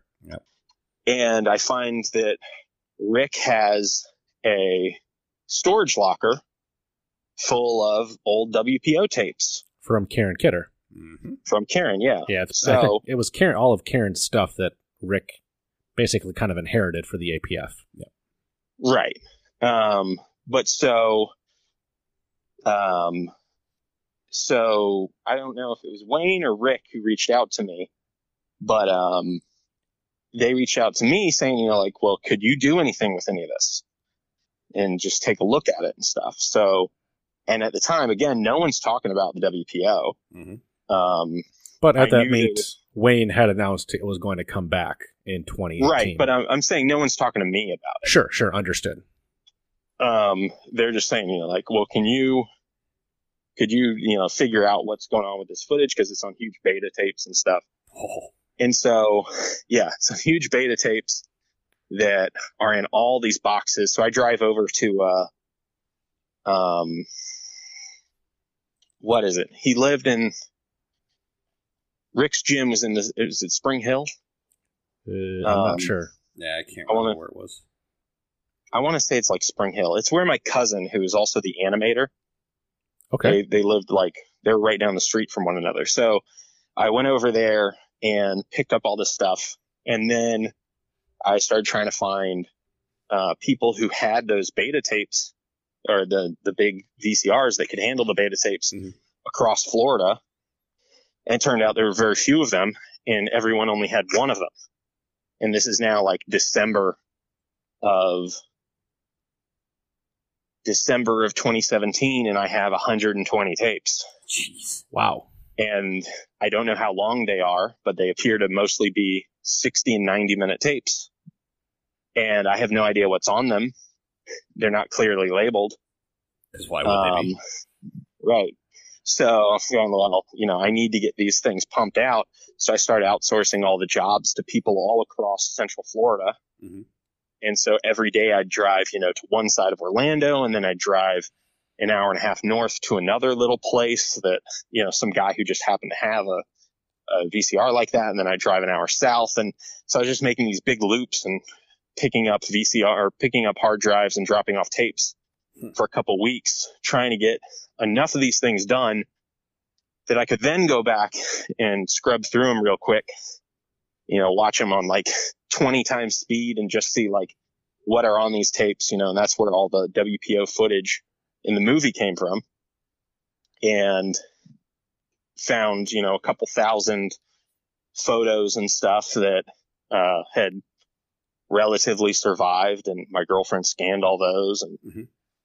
um, so yeah, then from there, I started talking to Wayne a little bit, and I went and dropped off all the tapes and stuff with him eventually. Um, I think he'd come down for like a site inspection um, at the B. And so I dropped some stuff off to him and we started talking more about, you know, the, the WPO. And I, I think what really kept it going in between was Hoff just kept saying, you know, like, well, what, what could you do? And if this happened, would you want to do it? He was kind of And- painting, like painting the picture for everybody. Like this is what it could be possibly. yeah, Hoff was uh, he he bought into the idea of what the WPO could be, and then was I think just trying to get us all like in the same room and you know all thinking about it and see if basically. Yeah he was just I think trying to see if like if he could set up the scenario, would things materialize? Well, Um, and the way Hoff tells it, uh, he said that it was down at 2016 WPC Worlds in Louisiana that he sat down with Wayne for like two hours and just kind of bombasted him until Wayne agreed to restart the WPO. Buy it and take and get it going again. Yeah. Um, yeah, that's the, I think that's the, pretty much the version of events that I've heard from Hoff. But that was before he even started, you know, trying to get me involved. sure. So, um, he did a lot of, yeah, a lot of producing, um, to try and try and just line things up. Um, and then, so then I went out and I, I met with Wayne and it pulled out like a notepad and kind of sketched out like, you know, okay, here's how sporting events kind of work. Mhm. The world of just producing a sports event. I said, so if you were, you know, I, I said, if you were football, here's how it would work. If you were MMA, here's how it would work. Uh, here's what CrossFit did. And here's, you know, if I were you and I wanted to bring this back, here's what I would do. Um, which is kind of what like I kind of run through those type of steps for a lot of people on a lot of different projects. Is I just insert myself into their situation and say, here's what I should do, or here's what I would do. You know, you do whatever you want. Mhm. Um, and Wayne was, um, really to like my surprise, Wayne was, uh, kind of on board with, you know, most everything that I threw out. And, um, I'm not really, I can't really even remember like how I transitioned from like being a guy saying, well, you could do this or you could do this to being involved. Okay. Just kind of Um, just kind of organically just materialized, basically. Yeah. Um, Well, because you were definitely Yeah. there down at WPC World slash the first new WPO Super Finals in Florida in 2018, and you were filming, I believe. Yeah. Yeah. So I guess I think that's what happened was, um, again, so this is like t- late 2017. Um, around that time, my partner, again, this is just before I find out quite what he's been up to for the last year and a half or so. Mm-hmm. And he's already given me some inklings that like he's probably going to be a problem for me Yeah. moving forward. Oh, And- little, little did we all know. yeah. Um, and uh, so I, I think around then I start having the idea of, well, can't really make a sequel because that's generally what you would do if you, if you, you know, it's like it's like striking gold. You know, Mhm. you dig in a bunch of different areas. If you hit, you hit a vein of gold, then you hone in and you dig around where you found it, and you keep digging until you stop finding it. Right. Sure. That's why, So that's why they make movie franchises. Right. So, uh, even with documentaries, that's typically how it goes. The hardest part is finding something that people want. And by then, you know, we had the Kickstarter, um, and all this other, you know, our social media presence for a movie Mhm. was like backwards, you know, like you usually don't have many people who follow you at all until you put it out and then your numbers boom. We had pretty big numbers, you know, and there was no movie. So, Yeah, I think just the trailer itself got people hooked. Oh yeah, people were like Yeah. fired the fuck up for this thing. Yeah. So, so I was like, well, the hard part is finding people who are into this kind of stuff. Mhm. You know, finding wallets, basically. Yes. So it's like, so we found wallets. So what's something else we can sell to these people once we're done, and something that hopefully won't take four years.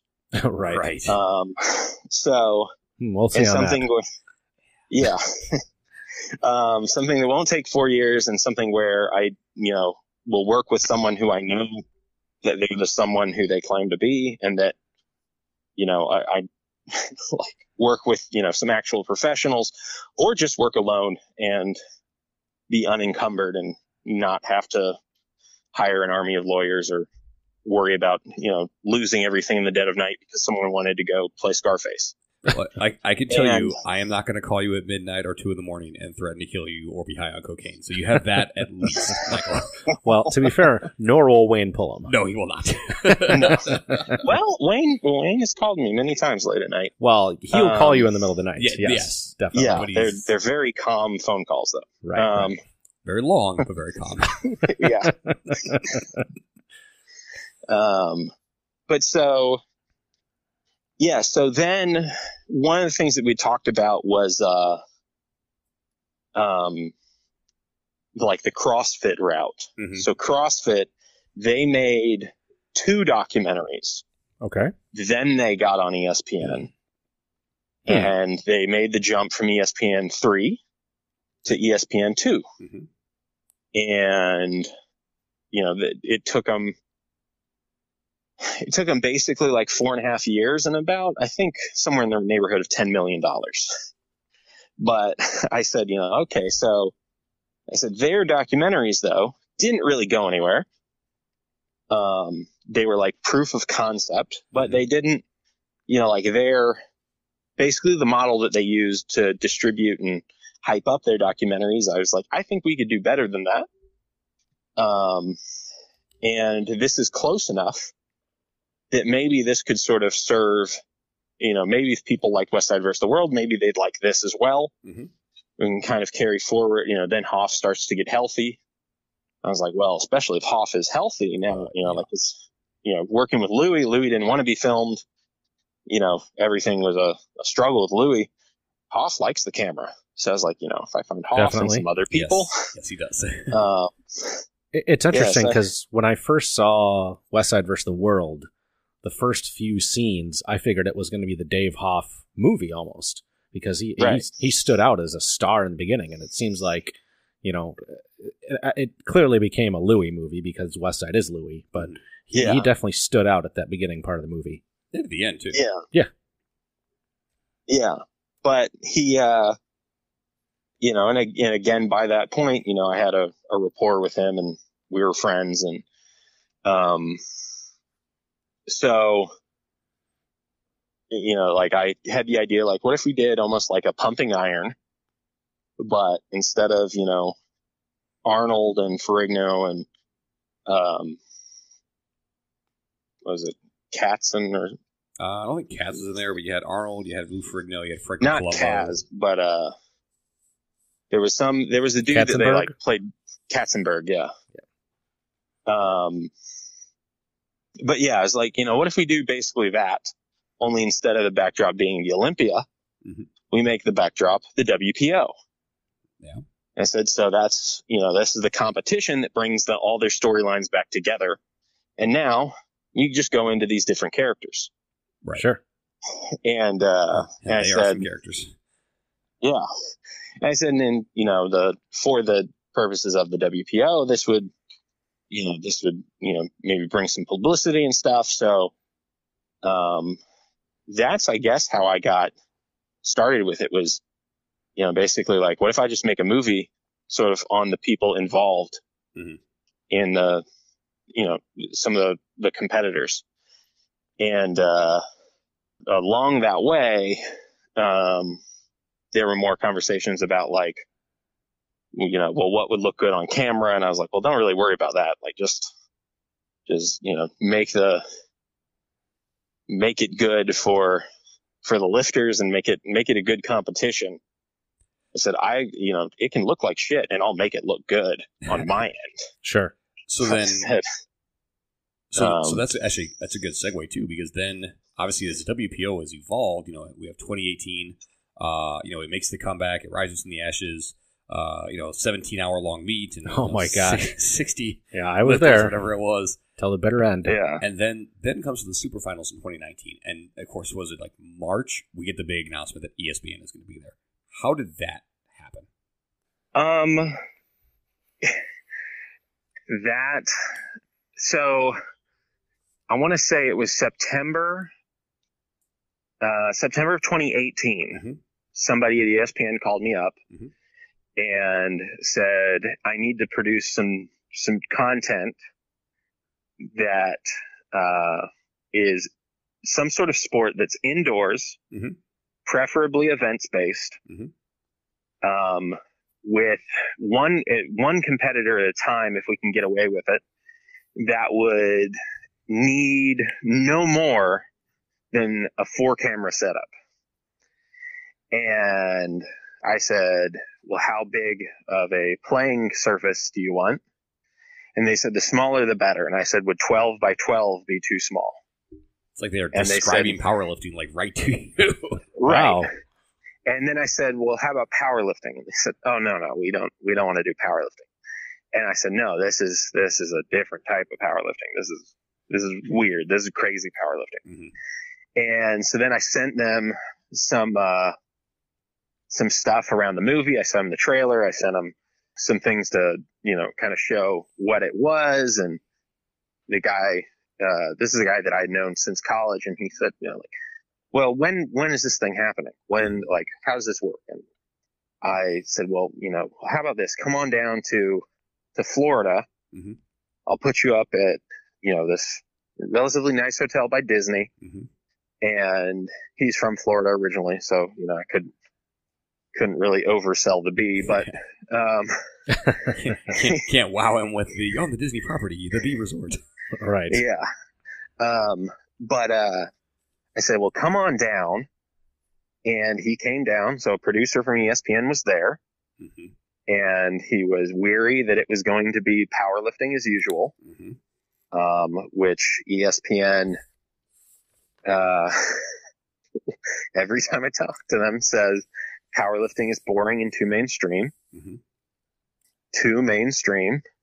What? This is for years now.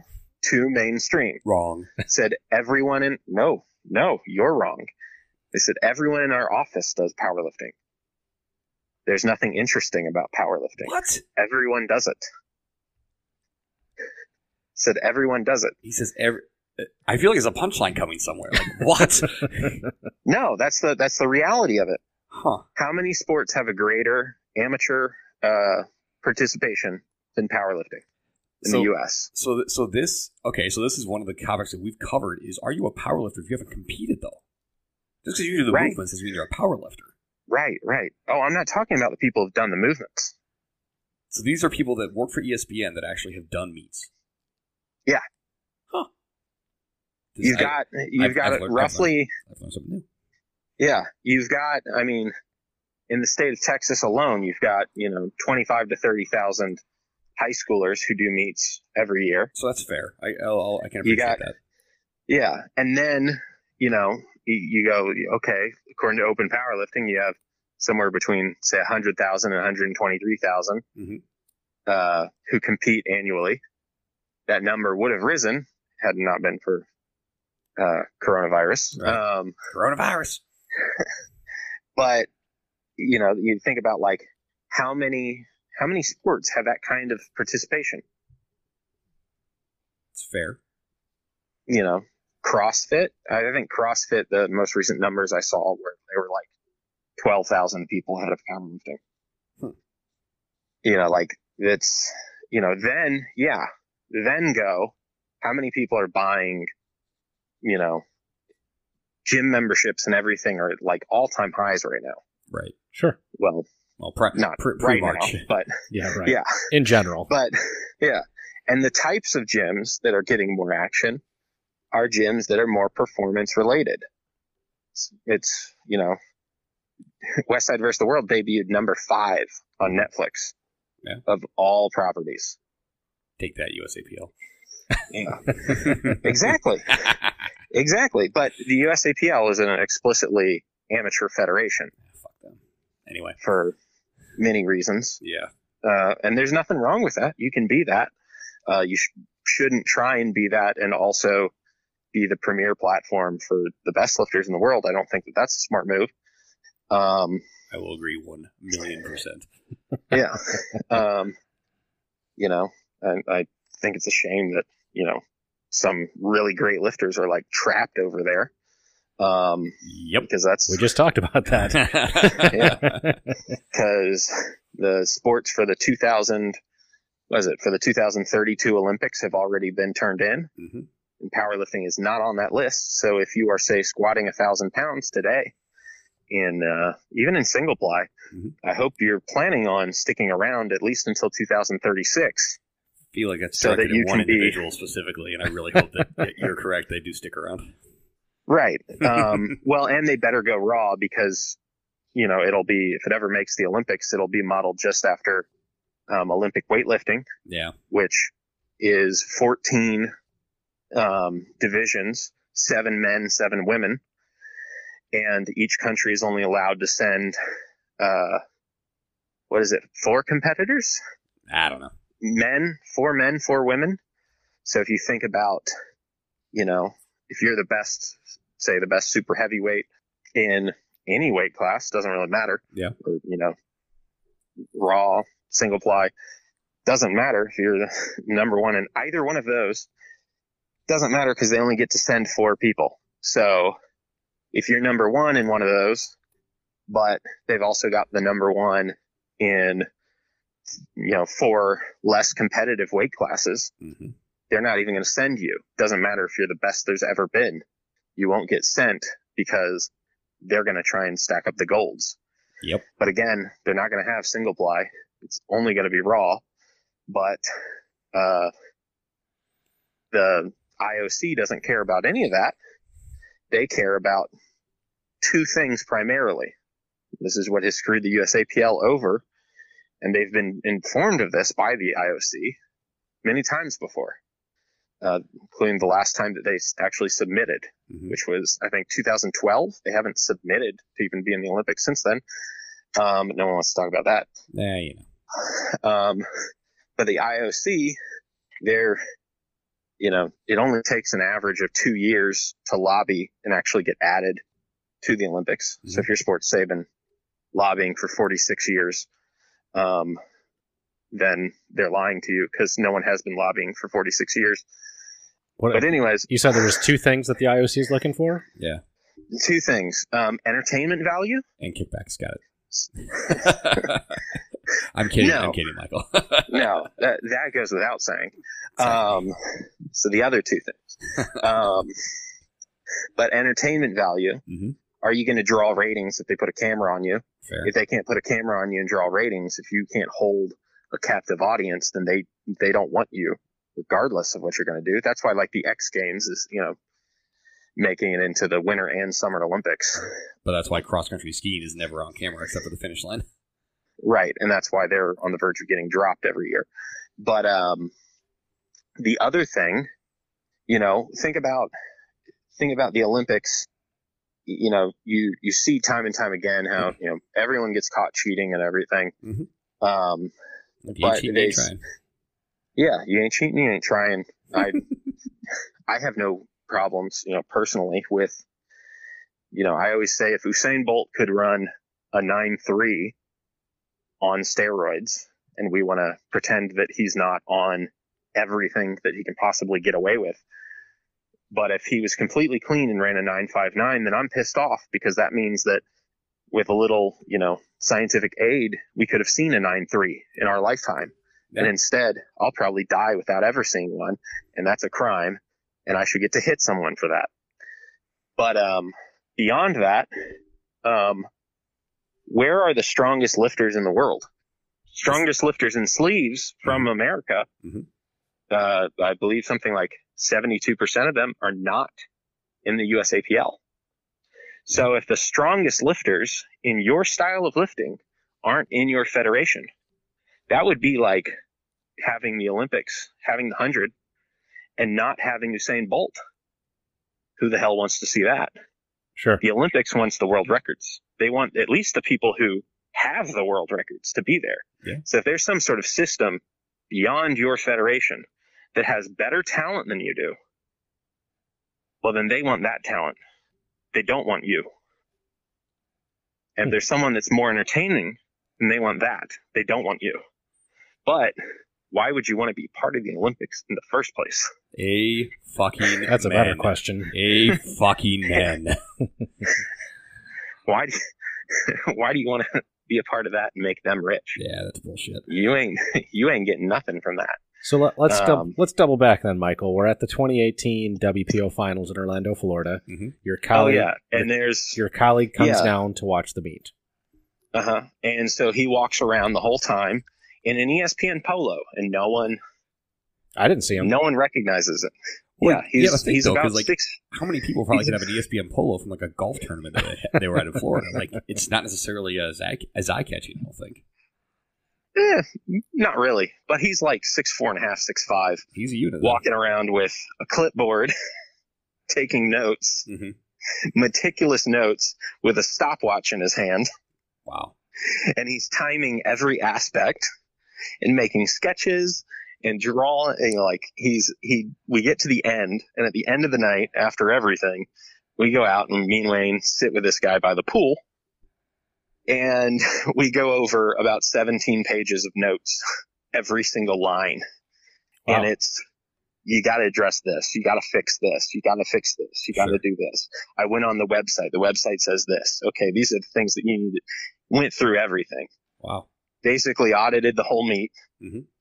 and just said these are what the just said that these are what the uh, espn required um these are what Aspects of the meat. meet. yeah. Yeah we we did all that and then he said you know is this something that you'd want to look into doing? And i was like well hell yeah. Like Mhm. you know when when do you think we could we could do this? And he said well you know you got to put together a pitch and you got to solve these issues. And so then i think that's probably when i got a lot more involved because it became A lot you of work above we- above what Wayne's talent set would be. Right. yeah it it it became a thing where um even my you know that guy's now one of my business partners on the espn side Mhm.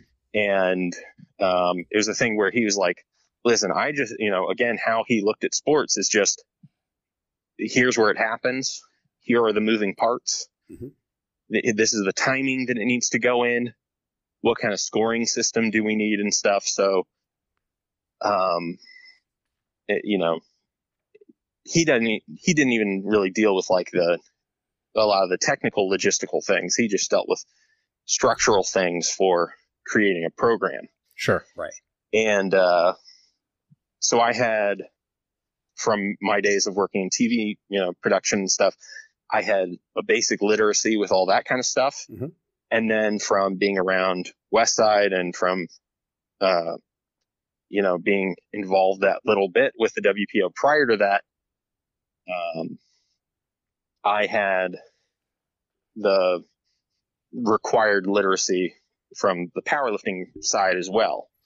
So, So you, just you were became- you were the bridge between the two that were able to basically like allow the, you were the API. You allowed everybody to talk together essentially. Right. Um, and then beyond that, I had experience pitching shows Mhm. for my days in reality TV. Um, and I had experience, uh, you know, I had experience on the back end from my days at NFL Network and I had experience like pitching investors and stuff. So, so yeah, there was a whole lot of things that kind of just circumstantially I was well suited to do Mhm. and well informed to do. Right. And so eventually it gets to we we fast forward to March of Mhm. or I- I'm sorry, we fast forward to October of 2019 and we've got the WPO Super Finals which ESPN was at. Yep. Yeah. And a lot of people, you know, a day out were saying like, It's this not is going to never happen. going to happen. Yeah, people were saying they're not going to show. They're saying that they're going to botch it. They're saying that And I can tell you this as someone who was at both meets, uh, those were vastly different events. The 2018 versus 2019 WPO Super Finals, and this is not that's not a, a rip on the 2018 one. It was it was a good meet to get the WPO back running. We have a whole episode on this, we do. but uh, it was definitely a different production than what occurred in 2019. Yeah. Well, and a big part of it, um, the from from my side, the big the big part of it was powerlifting had basically been stuck in like a time capsule. Mhm. Um, only the, you know like the methods and the means had stayed the same, but the people had changed. Sure, You know, you had uh, it it wasn't the it wasn't like it wasn't Ernie Frantz generation running everything Right. you know, they kind of set, um, or, you know, Bill West, you know, to go really far back. sure, Those guys set a template based on the things that they had seen and the things that they had available. Mhm. And the template hadn't really been updated that much. If you look at the evolution of any sport, I mean, the NFL, the NCAA, Mhm. all these things changed drastically the second TV, you know, and even before that, when radio got involved. Right. definitely. As they, they crossed paths with uh, production, they changed. And like I said, sort of at the beginning of this was when you work in production, you know, the crew that I use, Mhm. um, they came, they came from doing football the weekend before. And when they left, they did, um, when they left, a couple of them went to go do preseason basketball, and a couple of them went to um, go do an ESPN Friday night fight. Okay, So for them, they do 200 events a year at least. Jeez. You know, the average person on those crews. And those 200 events, I mean, a handful of them are soccer, a handful of them are basketball. They're, you know, the SEC gymnastics championship coverage or, Mhm. you know, like, so for them, like every day they're rolling up a camera crew at, you know, usually at a different type of sport. And so the, the production side of things not only changes the sports, but it also is a place where like a lot of these sports, it increases the, you know, like on the production side, you know, all these little scoring things and things that like, you know, now having gone through it like sort of a second time, even though we didn't have ESPN there at the semifinals this time, Right. um, which I think is because the venue knew that like none of this shit might happen. Yeah. Um, so I'm glad. Uh, Some of the conspiracy retrospect theories that that they- heard. yeah, I'm glad in retrospect that they made things really weird and difficult so that we didn't bring ESPN because I would have been out uh, crazy money Right. um, and there wouldn't be any super finals. But um, you know the that process of having to continuously adapt to new events and new venues with new new logistical hurdles. Every time they do something, you know they have to create a system to deal with or overcome that specific event. Sure. So, so they've got a, almost like a level of standardization when it comes to production, like with just certain things. That's why they do the audit. That's kind of why they have certain things the way they are. Because to your point, every event has its own nuances, but you've got to have some type of standard to to get through to be able to jump from production to production each day. Right. But so now it's a situation where, you know, they have things on file logged from the WPO now Mhm. that if they ran into a similar, you know, a similar event, There's nothing like the WPO. but if they ran into something, you know, where they were like, oh, we faced this problem before, Sure. you know, it's just pull up that production plan, pull up that file. What did we do? Or who worked on that crew? Right. And, Sure. uh, you know, so like it's, it's like AI almost like it's, Gotcha. it's this deep learning that Sure. you know shapes itself and then just like what, what we ended up doing basically with the semifinals was taking a lot of the a lot of the things that had developed because of trying to make it work for TV a lot of those things worked really well and you know we we tried to superimpose as much of that as possible into the semis, even though the cameras ultimately weren't there. right. Sure. Yeah. I mean, Bain and I talked at length about this, and I said years ago that, you know, the average powerlifting meet is set up for the competitors. Right. It's really set Mhm. up for the people who lift in the meet versus if you want something that's set up for the audience, you need something smaller and quicker, you know, and easier to follow, like a sporting event. Because, you know, I like the events we run here at 2XL, Mhm. but, you know, they're like the first WPO, they could be eight or 10 hours long. And it's set up for the lifters lifting, not for the audience members. Right. Right.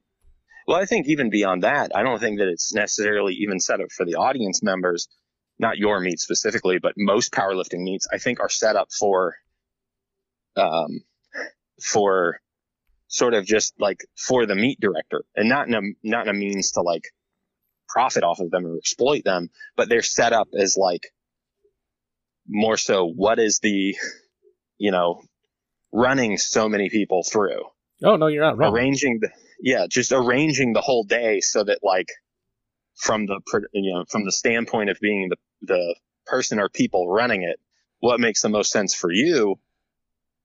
And even the faster meets for the lifters who understood that it was going to be a faster meet and thought about what those implications were like we haven't gotten any negative feedback on mm-hmm. that so far.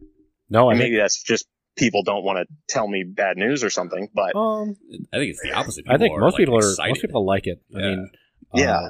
you know, uh, we had talked with our lifter here, Jennifer Gimmel, who did the semifinals, Mhm. and we had known going in it was going to be a definitively faster pace, and had sort of trained around that. I don't think there was anything negative. In fact, I think everyone I've talked to likes it. It makes it more of an intense competition versus, you know, anybody could go to their gym and just max out, but that's not a competition. Yeah. Yeah, well, I, I think even like the pace thing, I think ended up helping. Um, you know, for a couple people, like say Hoff, it it becomes really strategic for him because he had to like with the super finals, you know, he passed on his on his third uh, on his third squat, and part of that logic was, you know, I need to have enough time to turn around and bench. Mhm. Sure. So It, it definitely You know. injected more strategy into And one thing I don't I don't think has been expanded upon as much is any changing of attempts on the deadlift. Um, because technically you can change your second deadlift once, you can change your third deadlift twice. Mhm. We had some of that, but not a lot. And I think that's something that the element of strategy will will maybe get interjected more into the WPO as, as lifters and coaches start to understand the logic of coefficients and, and scoring and that kind of thing. Yeah, someone's going to be keeping a, a coefficient tally like on their own throughout the meet. I think you know similar to what we talked about with the semifinals, pulling just enough to get in. Right. Yeah. Yeah. Um, and with, with the super finals, you know, like we had the scoring system and stuff in place, um, that at least in the broadcast, they could see that. Mhm. Yep. Um, and so like we have, we literally have the program written. Um, but the sort of problem being that it is, it, it's not like something that will run off your laptop. Right. Um, not because it's not simple enough, it is, but it just it, it was written for a graphics truck program. Um, but to have, you know, basically to have something like that that the lifters can access. That's the next step is to have it where they can access it throughout the meet. Yeah, I think all the data is there in the program you even currently. It's just a matter of figuring out the macros and, and having it in a easily readable fashion. Yeah. So um, so Michael, let's let's uh, maybe finish this out with uh, you've you've done a powerlifting documentary. Mhm. Um, you're working on another. It sounds like. Um, Yeah. You, you've kind of lived lived your project in the past. Uh. When are you going to compete in a powerlifting meet? um, I don't really know. Um, if I compete, it's going to be multiply Well, of course. because of course. otherwise it just is training. You know, and yeah, a- I train, There's a great like, meet here at 2XL. It's actually a multiply. It's an equipped Midwest Open. yes. Uh, you don't have to Ah. live in the Midwest to, to be there. And I will tell you this right now: the WPO hype man will be there on the platform with all the hype, oh man, and I will pay your entry fee. oh, All you got to Okay. do is come up to Chicago. Yep, that's all you gotta do, man. all right. Um, well, You- first, you can chew first on I need that. to get my yeah. probably won't be taking it up like this year, but maybe maybe after the next documentary is done, where then I can actually. It has to be away from the WPO, Sure. um, assuming that I have continued involvement and all that. And, Fair. um, but so yeah, it'd have to be in a slow point in my schedule. Um, and first I have to get have to get some gear. okay. Um, Uh, So, some yeah. people involved in WPO. I have- Inzer, they've got some stuff. Uh, we'll, we'll we'll connect you guys and Yep. you guys can talk. I've I've heard. I have I have uh I have some predators. Um I think I need to get probably need to get an ultra pro. I want to get the canvas, but I also am trying to to cut down on my weight a bit. Yeah, Um, the, the Ultra Pro is nice in that it is adjustable because the old school canvas, um, man, you change your weight by 10 pounds and it either is so tight you'll never get it on or Mhm. off, or it's so loose you get nothing out of it. Yeah. That's the tricky I part. also don't have really like training partners. Uh, we are, Like are, you, that's are you still in Florida? I am still in Florida. I'm in Oh. Tallahassee. I mean, there's so many powerlifters in Florida. It's Yeah, ridiculous, Michael. It's crazy. There's powerlifters Yeah. everywhere. There there are. Uh, under Um, normal circumstances, there's like a meet every weekend in Florida. Yeah, it's true. Yeah. There's there are two I believe two USAPL gyms. Ew. um, like a quarter mile away from each other. Do they, they rat each other out if they think somebody's on gear? Um, I one of them, the owner was none too kind to me. Um, Whatever. Fuck him. it's yeah. Um, then we have uh, like Jeremy Hoornstra has a gym Oh, okay. locally, but no one. The problem is not having power lifters, and I have you know I have access to all my dad's equipment and stuff, so I have Two minors. I got all the bars and Jesus. He still has a mono. It's the big mono rack. It's like the largest Oh, the one from Elite physical FTS? fucking model that Elite sells. Oh yeah, Um, it's like yeah, I know exactly what one that is. Holy cow, thing is Yeah. huge. Yeah, it had to be like loaded in by a team, and Jesus. it's in the house now. And You have to completely disassemble it to get it out because Right. it won't fit through the garage door. Um, Well, then you just need to create your own crew. I mean, Yep. you got the equipment there. Yeah. If- Yeah. If you say you have a monolift, powerlifters with gear somehow They will, just they will come. they just start appearing. you, I've I've been trying that. I've I've literally been trying. Um, I just started like strength coaching as a volunteer position Mhm. at my old high school. Okay, cool. Yeah, Um, we've been following that on your Instagram. yeah, congratulations. Yeah. Seen a lot of good results in those kids. It's pretty dope. Yeah, I'm, and I I really enjoy that. Um, so I'm trying to, along with bringing the weight down, I think I want to get down into like the 240 range and be mildly athletic for at least a little bit. Okay.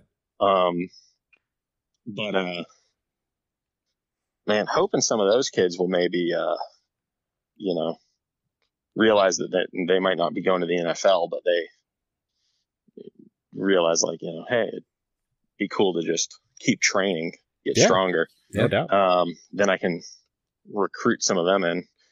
Sure. Um, Well, yeah, anybody, the- anybody I listening, that's keep in the, having people show up, and they show up like once or twice, and then they're gone. yeah, anybody in the Tallahassee area that's interested in powerlifting, I think everybody knows how to get a hold of Michael Fahey. Yeah, I think so. Many Instagram handles and accounts. At at Westside Film. yep, Yeah, there you go. There you go.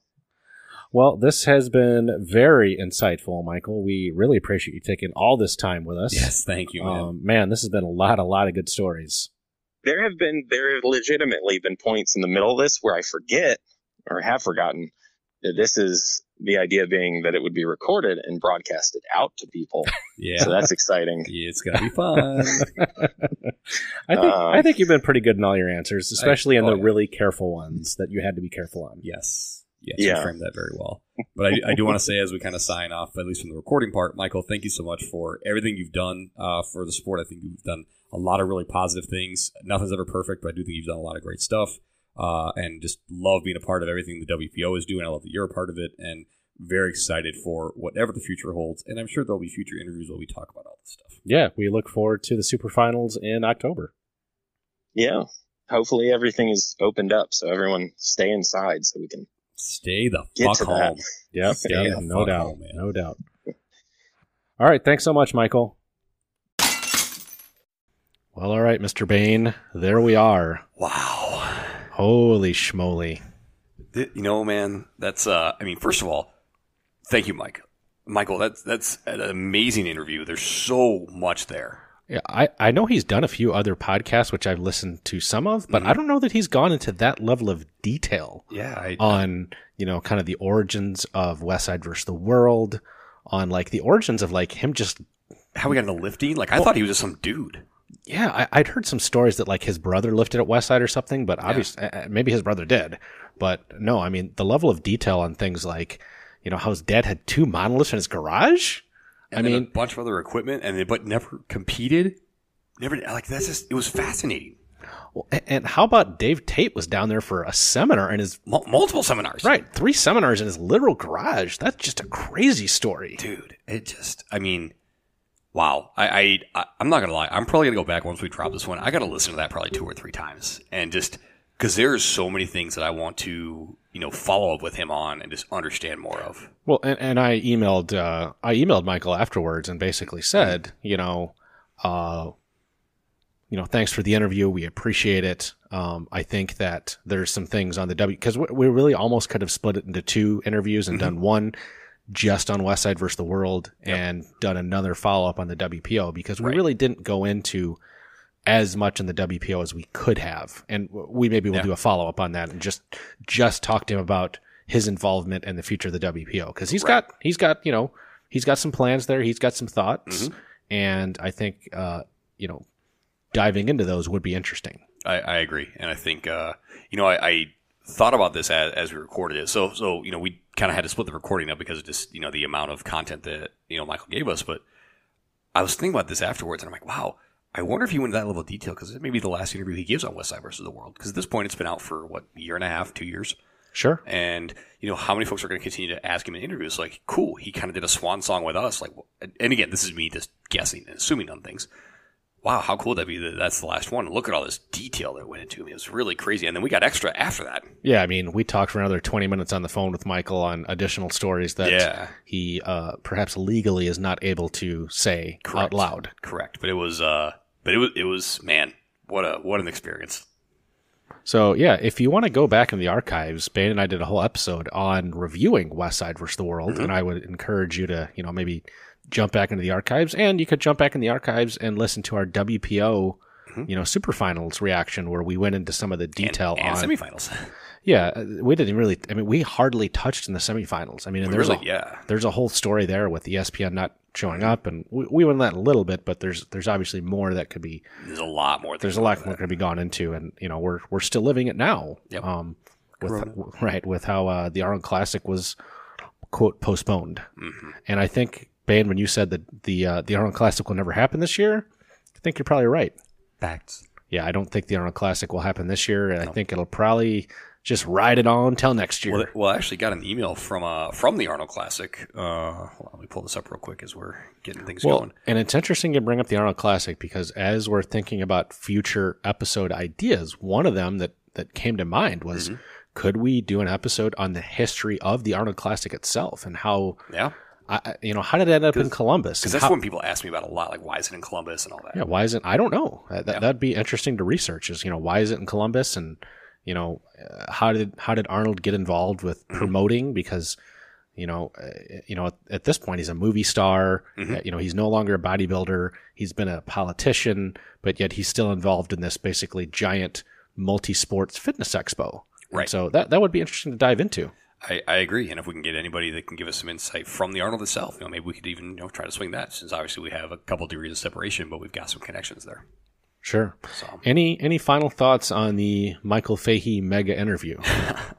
uh, again, you know, thank you, Michael. It was it was awesome, and I, I'm not gonna lie, I am looking forward to the follow up of Westside versus the World, whenever that's going to be, whatever that's going to be, and the 2020 WPO Superfinals. One, just because I want to get back to some level of normalcy. I know we're probably never going to get back to the way things were prior to this COVID situation. I mean, everything in life changes life, Right. right? Everything, you know, evolving. every incident that happens is is going to have an impact, right? Right there for there's always there's always you know the ripple effect. So I'm just looking forward to kind of getting back to that, and then getting back to you know putting these big meets on, be doing uh doing what we can to continue to grow the sport because it's just something that I, I'm just ready to get back to at this point. Uh, you know, I am. Uh, yes, hundred percent.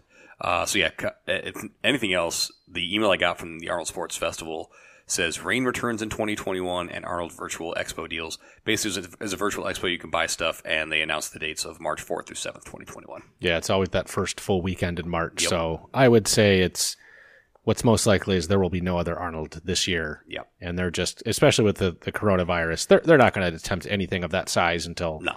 until next year. I mean, they've they've they've postponed the Olympics till next year. Yeah, which that's, I mean, That's that's huge. I mean, that's that's a that's a multi like that's like a planned like ten years in advance kind of thing. yeah, you get awarded, yeah, like 10 years out. So it's crazy. Crazy.